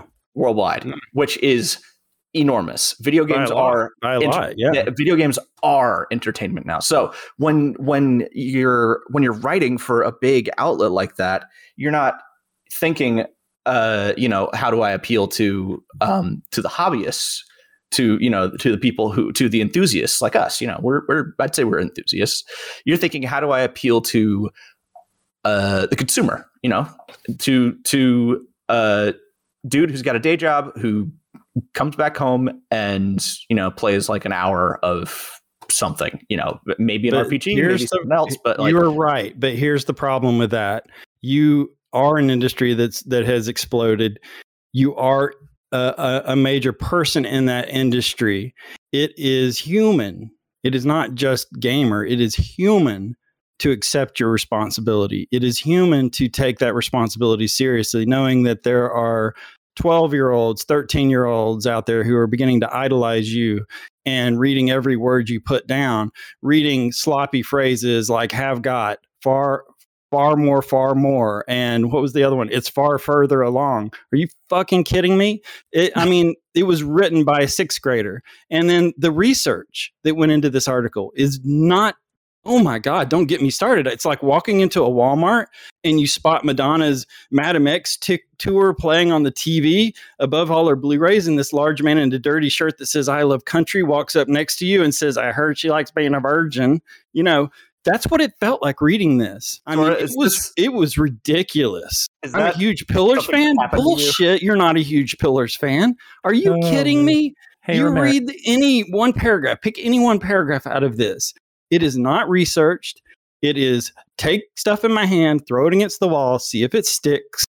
And it doesn't always stick. With his tweet, he got in a little bit of trouble, had to come back out and say it's happened before. Remember, was it four months ago, three months ago? He came out and said Microsoft was buying five new studios in, in the next week or so, right? He caught shit for that because it caused a storm on the internet, had to take it down. Oh It's boy. that whole Yeah. mentality of not researching, not being a journalist, not even on the caliber of like New York Times, but I mean, just basic level, and respecting the word and understanding that people are watching and reading, and you have a responsibility. And that if you are creating this sort of lackadaisical who gives a shit, then the person next to you or the person after you is going to do the same thing. And we are just going to keep tumbling and tumbling into this chaos. Hey, Rimmeran, how you liking the first podcast episode you're on so far? so great. Lots of positive vibes. we are we are getting we're, we're getting we're getting a little shouty here but I, I i don't proclaiming dual wielding as something new. Proclaiming. I mean, are you I mean- kidding me? Saying that some of this stuff that we've had in gaming since All right. two, since 1998 is is groundbreaking. Oh, and this is really cool. You can apply shit to the buttons on your controller. Are you kidding me? You read that? You really read that and digested that, and you did not get upset with that? Are you kidding me? I got this didn't brand new feature. You guys gotta check it out. If you press a button in a video game, things will happen. It's amazing. i didn't see him saying that dual wielding was like supposed to be a groundbreaking thing. I just said yeah you can do it which like all right. I mean like that that's something that i expected because it's uh, an rpg and an rpg where you can't dual wield anything is kind of silly. Uh but like yeah no i i understand i understand what you're getting at. Like after this long of a silence to have this be Yes. the first thing that we get and uh, granted it's a leak it's not some and and you know maybe maybe there's a conversation to be had there about the quality of leaks and you know if you're going to leak something to someone make sure it's make sure it's going to be treated well Right. It's the whole have you stopped beating your wife? wait what It's absolutely have you stopped beating your wife? It is totally Obsidian's fault. Either you either way you answer that loaded question, you're screwed. Did you know this was Oh, coming out? Did you know this was coming out Obsidian? No. right yeah yeah yeah I Did you know this was coming out Obsidian? Yes. Both Right. of those are big problems. yeah yeah yeah yeah yeah no i i understand that i understand that and like uh, uh, you know i'm i'm i'm in two boats here. I am I am a man straddling two different boats. One of which is Sora's boat, where yeah, I'm a little I'm a little disappointed with the quality of of what's been released because it's really not much to go off of, and it's you know like you said, it's not written as well as it could be for sure. But I'm also in the boat of uh, I guess the rest of the fandom. Well, not saying that everybody in the fandom uh, is like on the other boat, Sora, but you know what I mean. Um, where it's just like, oh, hey, context, you know, things, uh, information about this game that I'm really excited about. That's cool. Uh, Yeah, but it's, a- we're it's not a even conflicting place to talking- be. Guys, but we're there's- there's talking a about lot. information. So listen to this. Uh, in the same article, he goes from saying it's in pre-production to playable at E E3 2022. What? He goes from here's another one. It's colorful, brighter, like the Outer Worlds. Then later says it's going to be darker and with duller colors, like the trailer. Wait, the really? Wait, hang on, He goes see. from fully open world to well, no, probably not. You know, zone based. You know, I mean, what are we doing in the same article? You contradict yourself. It's not even a long article. What is it, like six paragraphs? And you constantly contradict yourself. It's colorful and brighter, but then at the end, you're like, oh, it's probably going to be darker and duller, like the trailer. What? Wait, how, hang on. how, as a gamer, am I supposed to get something out of that? Which I one is it? I can't wait for Sora to come back and edit this episode, and he's like, calm down, and like, wow, I really, I really went for it, didn't I? Oh, okay. I see what I see what you're talking about. Where he's like, "Oh, okay. Uh, finished art style is expected to elevate what we saw with a brighter, more lively color palette. Although it could end up looking a bit darker. Yeah, that's you might as well have just said nothing. Yeah, exactly. Um, I mean, yeah. it doesn't make any sense how this got past an editor. Unless, unless, unless he was trying to hit a word count because I've been there. Look, I know there's one thing we know about him. He loves Outer Worlds. How about this stat? He said Outer Worlds 14 times in the article. Pillars of Eternity, he said eight times. that's just that's just SEO, baby. he said Avowed 18 That's times, me. just a little bit more than he said Outer Worlds. Well, get that you're an Outer Worlds fan, but the reason that guys psychologically think about this, let's let's seriously. Why is that what he mentioned? Because that's what he played. That's what he's comfortable with. Don't you get it? That's his experience. So that's what he's drawing comparisons to. He hasn't played Pillars of Eternity. That's obvious. Um, listen to the podcast that I was talking about, and you'll see what I mean. Um, he, it's, Yeah, it's uh, like an, it's like a crutch for him. It's like a writer's crutch. You know, I played Outer Worlds. I love Outer Worlds, so that's what. That's why it shows up 14 times in an article about Avowed. Are you kidding me? And it's not a long article. Yeah, yeah, yeah, and and I I I do think part of it is just SEO because you, you you guys know what I mean by SEO, right? Yeah. Like having, having to use- optimization. right? Yeah, having to use certain key phrases uh, a certain number of times in your article in order to you know trip uh, trigger. Um, Yeah. My my next Search podcast episode will feature avowed as every second word. Perfect. See, so now the the transcript of it will uh, will will be SEO optimized.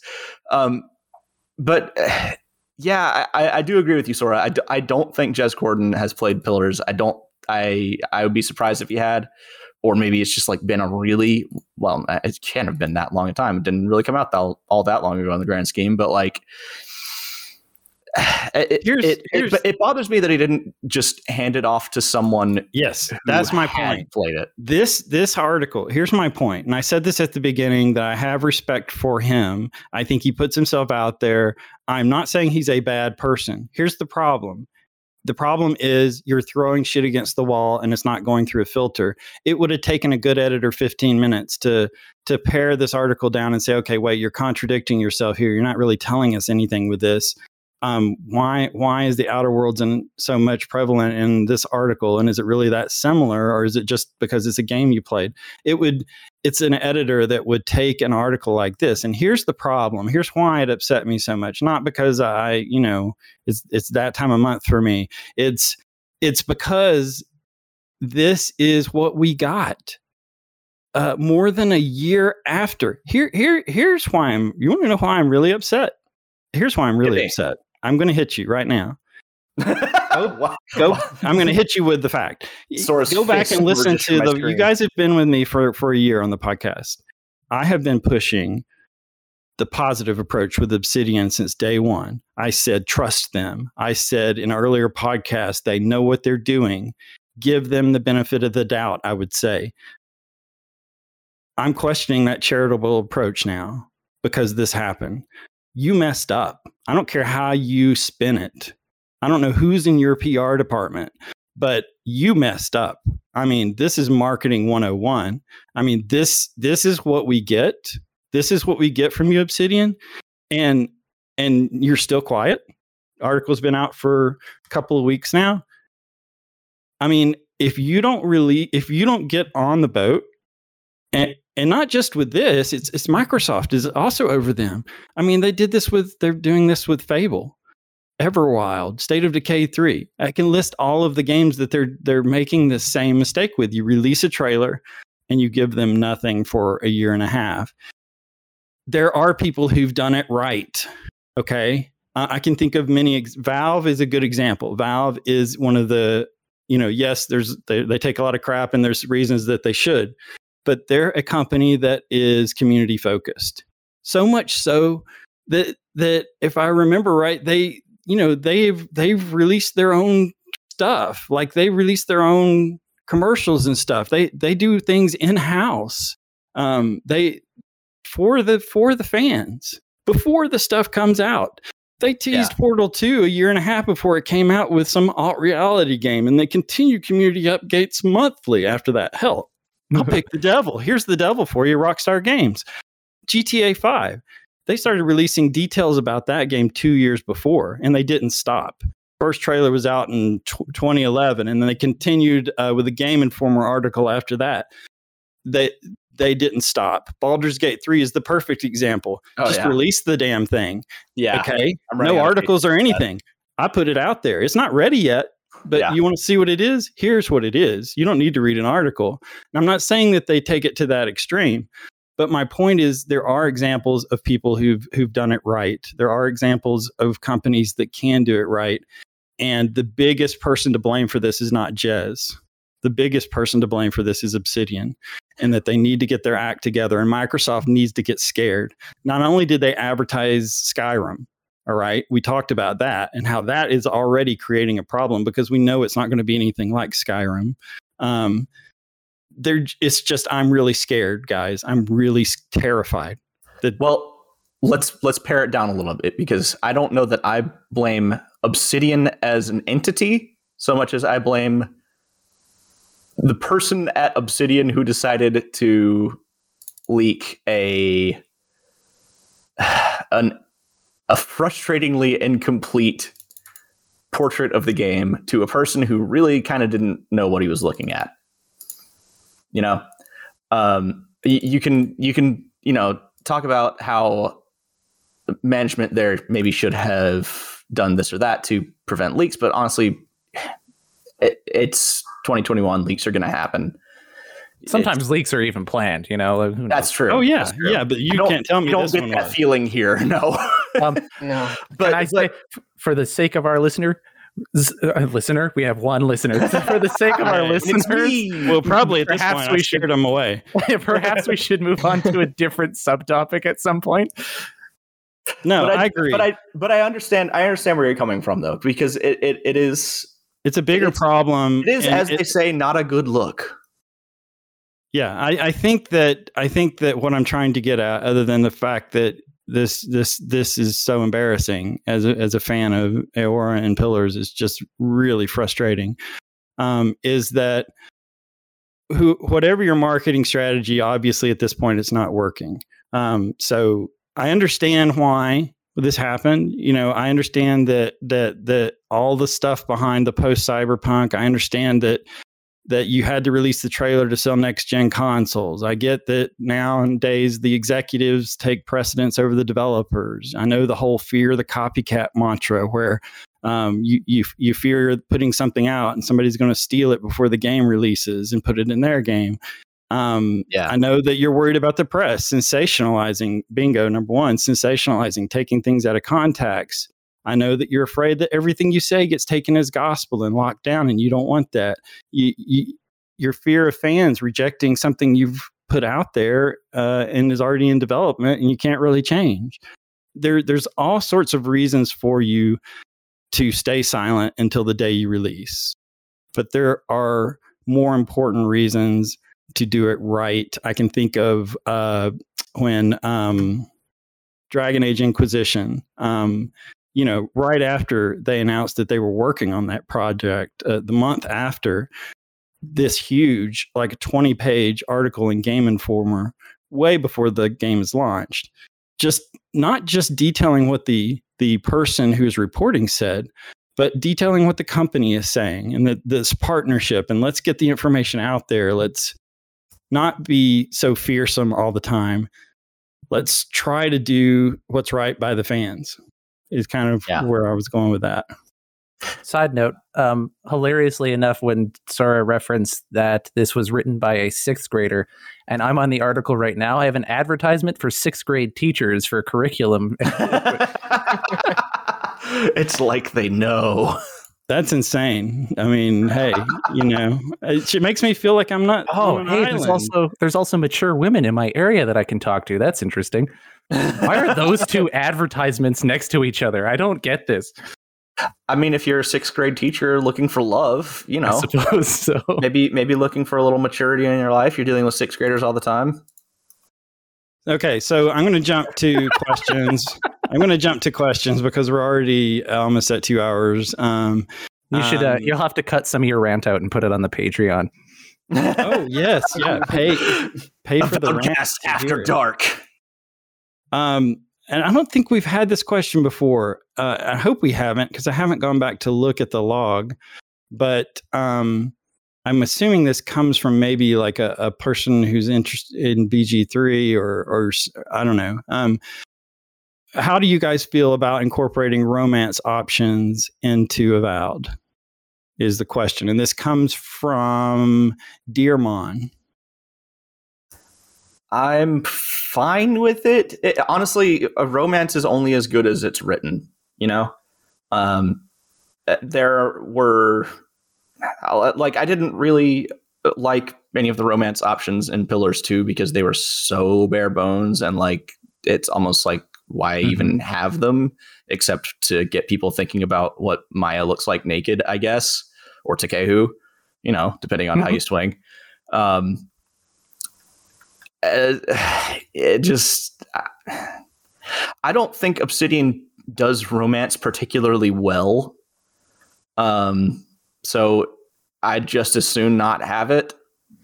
Yeah, But but if they can if they can polish up, you know, their their their chops on that front, then yeah, fucking sure, whatever. A good story is a good story. if they're gonna, if they do it, yeah, oh, go go ahead, ahead. Ramaran, sorry.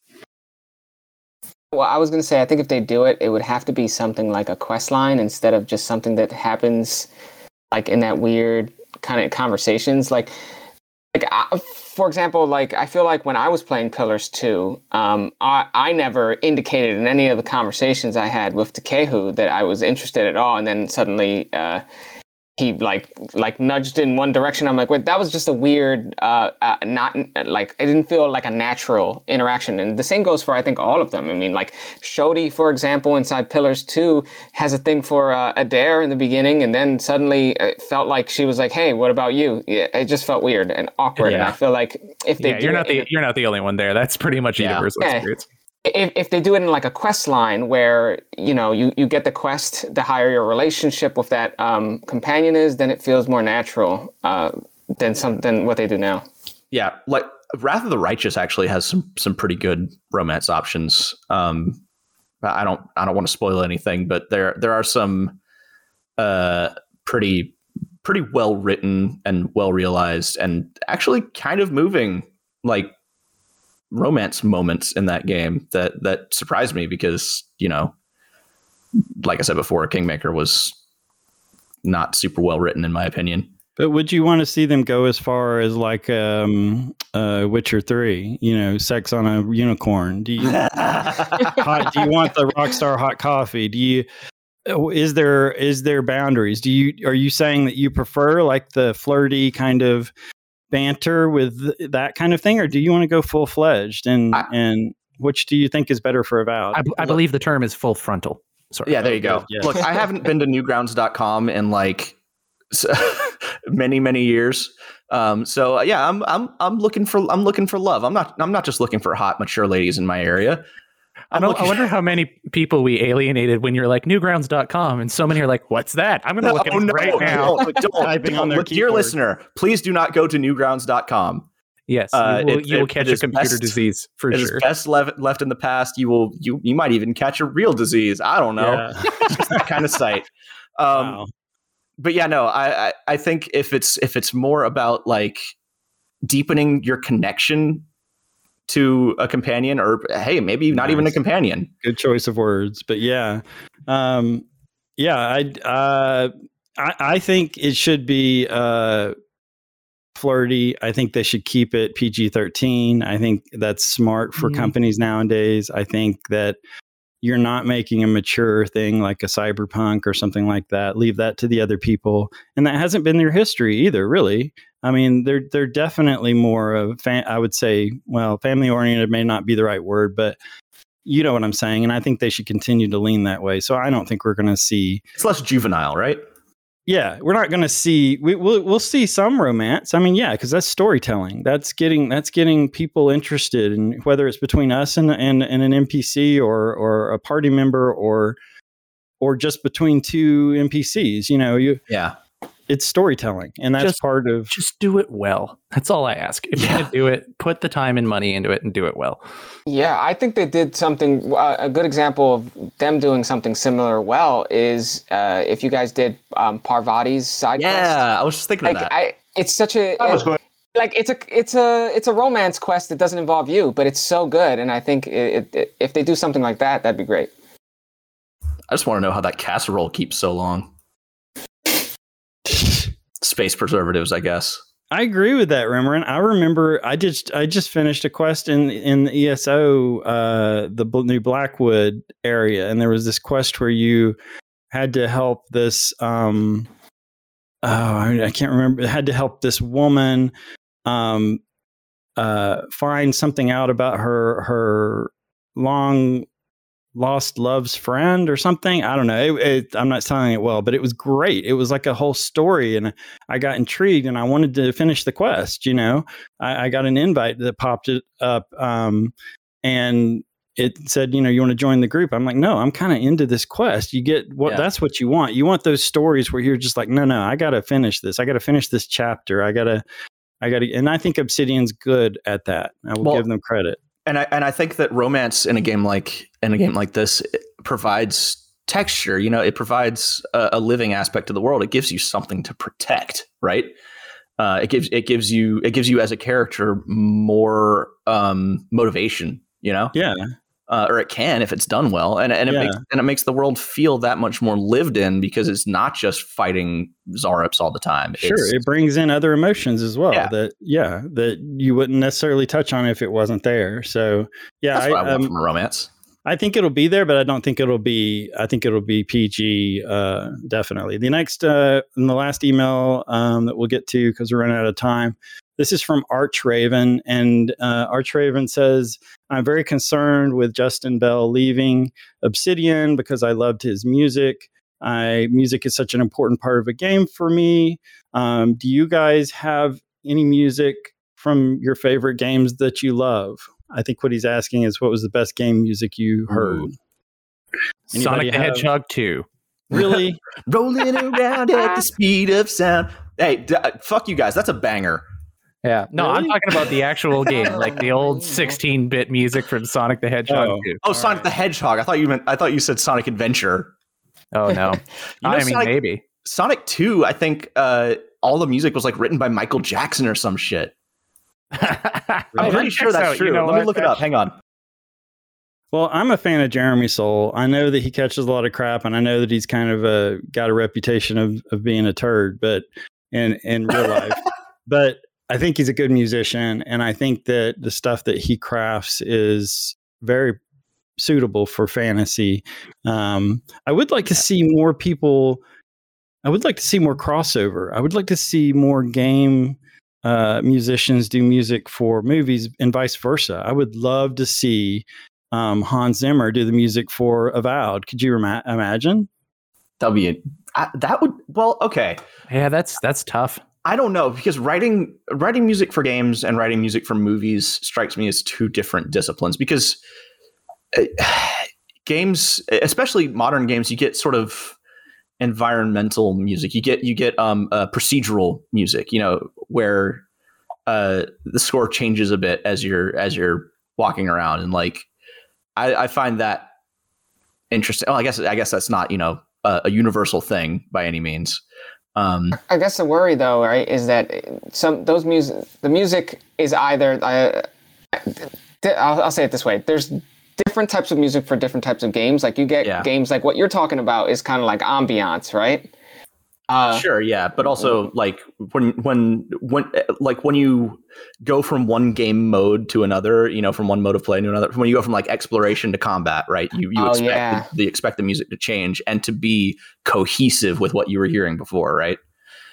Um, which I you know I I, I think that a, a, mo- a you know a, a storied film composer like you know fucking Hans Zimmer could probably knock it out of the park.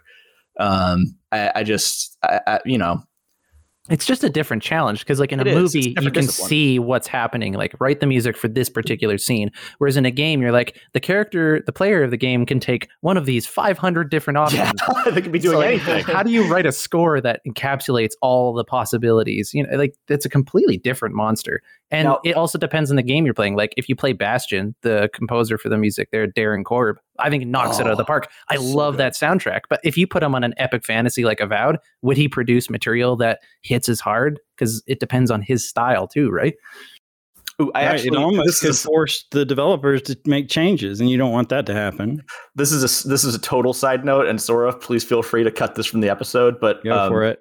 several years ago, a few friends of mine and I uh, got together and actually recorded a cover of uh, "Build That Wall" and "Setting Sail Going Home," um, and put it up on our SoundCloud. And it's still like one of the one of my favorite pieces of music I've ever gotten to work on. Um, it, it's the SoundCloud is uh, I think it's still promo sound. Um, let's see if I can find it. Are you talking about uh, build that wall? Is that from Bast- Bastion? Yeah, Yeah, that's from Bastion. yeah, yeah, yeah. Sorry. Here's the Um, thing: I haven't even played that game to completion, but I've listened to that soundtrack a million times. It's, so, good.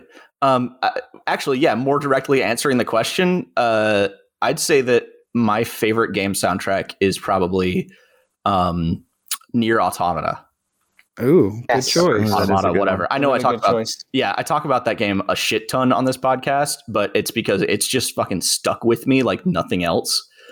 Um, the music is ju- eh, it's fucking transcendent. I mean, it like it, I love the um Sigur Rós kind of uh mentality of just like make up a language and then sing in the language because it makes everything sound so foreign and like exotic and and alien which is perfect for a game set in like a far future post-apocalypse with you know very uh, unique vistas and, and and character designs and all this that it makes you feel p- more part of the world it's it's great i could That's gush a good one. Do you guys hours. remember Journey? I loved the soundtrack for Journey. It was good. It was Uh, good. not yeah, not Journey the '80s band, but Journey the uh the I believe it was released on Sony only. Yeah, um, that you Yeah, walked yeah. along the desert, and um, I, I liked that one a lot. I liked uh, I like. I mean, I like the music for most of the big AAA's. God of War comes to mind. Um, uh, what else? Uh, I mean, there's there's so many. Last of Us had great music. Um, Yeah, but are there any that like just really stuck with you? I mean, like besides ones from your child, because like to answer the question directly, I guess because we kind of got away from it. Like mine is Final Fantasy VII, the original, but I think a large part of that is because it was one of the first big narrative games I played. Yeah, that's interesting. Is is is it contingent or is it context? Does that matter a lot? Or uh, if you never played the game and just listened to the music, would that be as powerful as it was before? Um, I don't know. I mean, I, I I even like like you said, I even like some of the old stuff, the eight bit Link stuff. I like uh, you know, I mean, it, it's and probably that is because nostalgia more than it is that it's musically uh, fantastic. Um, a lot of it's still pretty good too. And you know, it's I thought- interesting. oh, sorry. Go ahead, Rimran. I was going to say that I thought um, uh, two games that are uh, just happen to be in inXile games, uh, Microsoft Studio, that I think had excellent soundtracks um, are uh, Wasteland 3 and um, Bard's Tale 4. I, I think if you listen to any of the tracks on either of those, I think they both do an excellent job uh, on that. And I think the the issue with Justin Bell leaving is is less about um, getting someone good because I think there's plenty of good game um, uh, Oh, yeah. composers and stuff out there. I think it's more about getting someone that can match the vibe of Eora. If that makes sense. Yeah. Uh, you know, it's funny. I was I was watching Alien for the first time last night. Of all things, it sounds totally unrelated, but the the um the soundscapes, like with the flutes, the harmonizing flutes, made me feel like big Pillars of Eternity vibes for some reason. Like you know, you know, you're stalking around in Engwithan ruin, you hear those like those two harmonizing flutes, and it's just like a great tone setter. You know, uh, it's eerie and uh, and mysterious, and it's uh, and apparently Alien did that. and it Oh yeah, yeah. That's an interesting point. Yeah, I, I, I mean, I like the, I like the Pillars music. I really do. I think that, especially, you know, I, I have the soundtracks on Spotify. I listen to them sometimes. You know, driving or walking. I'm, I'm a geek like that. But I, uh, I just, I'm a huge m- instrumental music fan, so I, I love all that stuff. I do think that Avowed will move a little more towards environmental than Pillars did. I want full Um, heavy metal, just straight death metal. Right, right, right. Let's just get the cyberpunk designer, the cyberpunk sound designers on this one. Yeah. Oh my gosh. There we go. Um, you have your little legit avowed radio that you carry with you. Legit, Yeah, though, the music in that just- game is really good. I do love cyberpunk, but let's not trigger Sora again, please. yeah. Yeah, I mean, they, yeah, you're they right. do good sound effects too. Like when you're turning the cube, like when you turn the, the for the climax of the. I hope I didn't spoil it for anyone, but when you saw the Rubik's cube, it, the sound of it clicking is really great. Um, Oh, man. I'm scarred for life. I, I hate to tell you. I, I had I told you this right. I had my family sit down. I'm embarrassed as shit. It was almost like reading that damn article. It's like I, I, I set my family down. I'm like I'm at the end of this this this game. This was an epic, you know, wait, wait, What? which game? uh, cyberpunk. Cyberpunk. Oh, Epic yeah, yeah, yeah. of playing this game, and and I've just defeated the bad guy. You know, here here here it comes. Um, you know, I'm expecting. I, I don't know anything but that, and then what? I am so then- supremely curious about which ending you got because mine was actually super satisfying. What? Yeah, Really? seriously. I need to go on YouTube and look up the other ones because that Look it up wasn't the good one- ending because there is there is like in my opinion there is a good ending to Cyberpunk. Right? How the fuck did I end up in space? Like what the hell? Okay, yeah, Okay. yeah, yeah, yeah. Now I know which one you that picked. tells me everything. Yes. All right. Yeah, you did not get the good ending, my friend. Are you kidding me? I just spent all that time and this is what It's you're really- giving me? No, it's really easy to go back and get it if you want to if you want to dip your toes back in and it's it's it's it's nice. It leaves you with a good feeling or it left me with a good feeling. All least. right. I think what I'll do is I'll go to YouTube and watch it. I don't know. I don't want to dip back into that just All right. yet. But um, because they've just delayed it yet again. So uh, who knows what's going to happen there? Yeah, I'm interested in the Bard's Tale for uh, Remoran because I know I played it, but I don't remember the music. But I'm I'm excited now to go um, take a look at that. Um, I'm a huge Bard's Tale fan, by the way. I love love Bard's Tale, just absolutely awesome. But It's excellent. And the Bard's Tale 4 menu theme is literally a bard singing the story of Bard's Tale 1. oh, I know what my favorite. I know Yeah, what this my is favorite. hardcore. Yeah, he is. I know what my favorite is. Um, uh, Dragon Age, uh, Ooh, Dragon Age really? Okay. Origins. Um, yes. that that I don't know if it what range it was, but that high voice, you know, of of her The soprano, singing. I guess. Yeah. Oh my God. Alto god. soprano, whatever. Yeah. I played the hell out of that. That was just whoa, so good. Uh, Yeah, anyway, we're we're running out of time. Yeah, yeah, yeah, sorry. So, um, you guys want to give a call out if you have stuff going on outside of here that you want uh, people to find you at? I know, Gingerino, you got a couple things. You got the World of Eternity going on. What else do you have that you can point people to? Did you just call it the world of eternity? That was good. I that. Time for a name change. Oh man. Yeah, you know what? Maybe, maybe I should do that now. Um, no, uh, anyone who managed to get through this whole episode, first off, congratulations. Uh, thank you for. Uh, I guess you like the drama. That's all good. if you're into the world of the world of eternity, and you want to hear a little bit more of the lore, such as the name of the actual world being called Eora, um, you can take a look at my lore podcast for the Pillars of Eternity games and Avowed. Uh, it's uh, on most platforms for podcasting. Just look up the World of Eora, and you can also find me on Twitter, World of A- at World of Eora. If you're a fan and you haven't listened, you're not a fan because you that you have you know people have things they're born to do. You're you're really good at that. And I'm you know just- what? Actually, you know, Jez Corden. Let me whisper to you right now. Oh. Listen, man. Listen, man. It's clear that there's some lore that you might not know, which is totally fine. I get it. It's okay. Just listen to my podcast, and I'll give you all the all the, all the details of the you game. covered Fill a the lot of stuff Jez. so far. Jez, if you're listening, go on Gingerino's podcast. guys, this is a private conversation. How dare you? Okay, Jed, how can they find you? Uh, so I'm on Twitter at Jedmandu, uh, and I'm actually working on a novel. Uh, I, I don't know if I've mentioned it on the podcast yet, but uh, I'm working You on a novel. you were writing it. I know back when Kiwi was talking about writing. Have you guys Yeah. hooked up at all? Uh, not not really. I've been, yeah, it's been uh, it's been it's been a month. No, it's cool. I'm just Um, saying he's he's in the middle of writing one too. Yeah, and I'm really curious. I really want to read it. Uh, I've been reading it and I really like it. Uh, Uh, he's, he's very talented, but But yeah, I'm writing a novel. Uh, basically, it's a zombie story set in the middle of the uh, Black Plague pandemic in 1349 in uh, England. Uh, trying to be as true to the time period as possible while still also having zombie drama because I just think it's fun to try and do both. Um, yeah.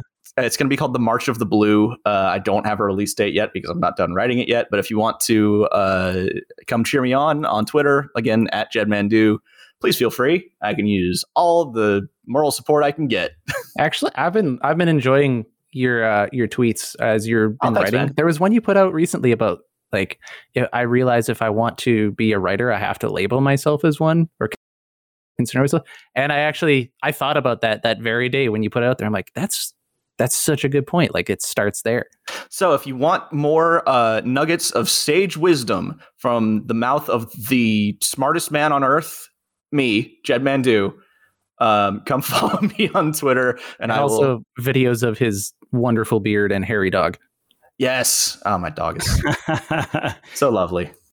well, kudos to you, man, because it's hard. It, it is hard to do what you're doing, and it is hard to stick with it, and it's and it's especially hard knowing that at some point you have to be super vulnerable and let other people read it, and that that is devastatingly Oh, difficult. that is that is the hard part. Yeah. It is hard. It's super hard trusting people and learning to that there's always going to be people who who crap on you just like I did on Jez. I mean there's, there's always going to be that there's always going to be that person and um so you know I, I kudos to you keep keep it up um and uh you know Thanks, if if you want another reader I'm always available but there's no no pressure no stress there Oh, um, thanks, dude. Means a lot.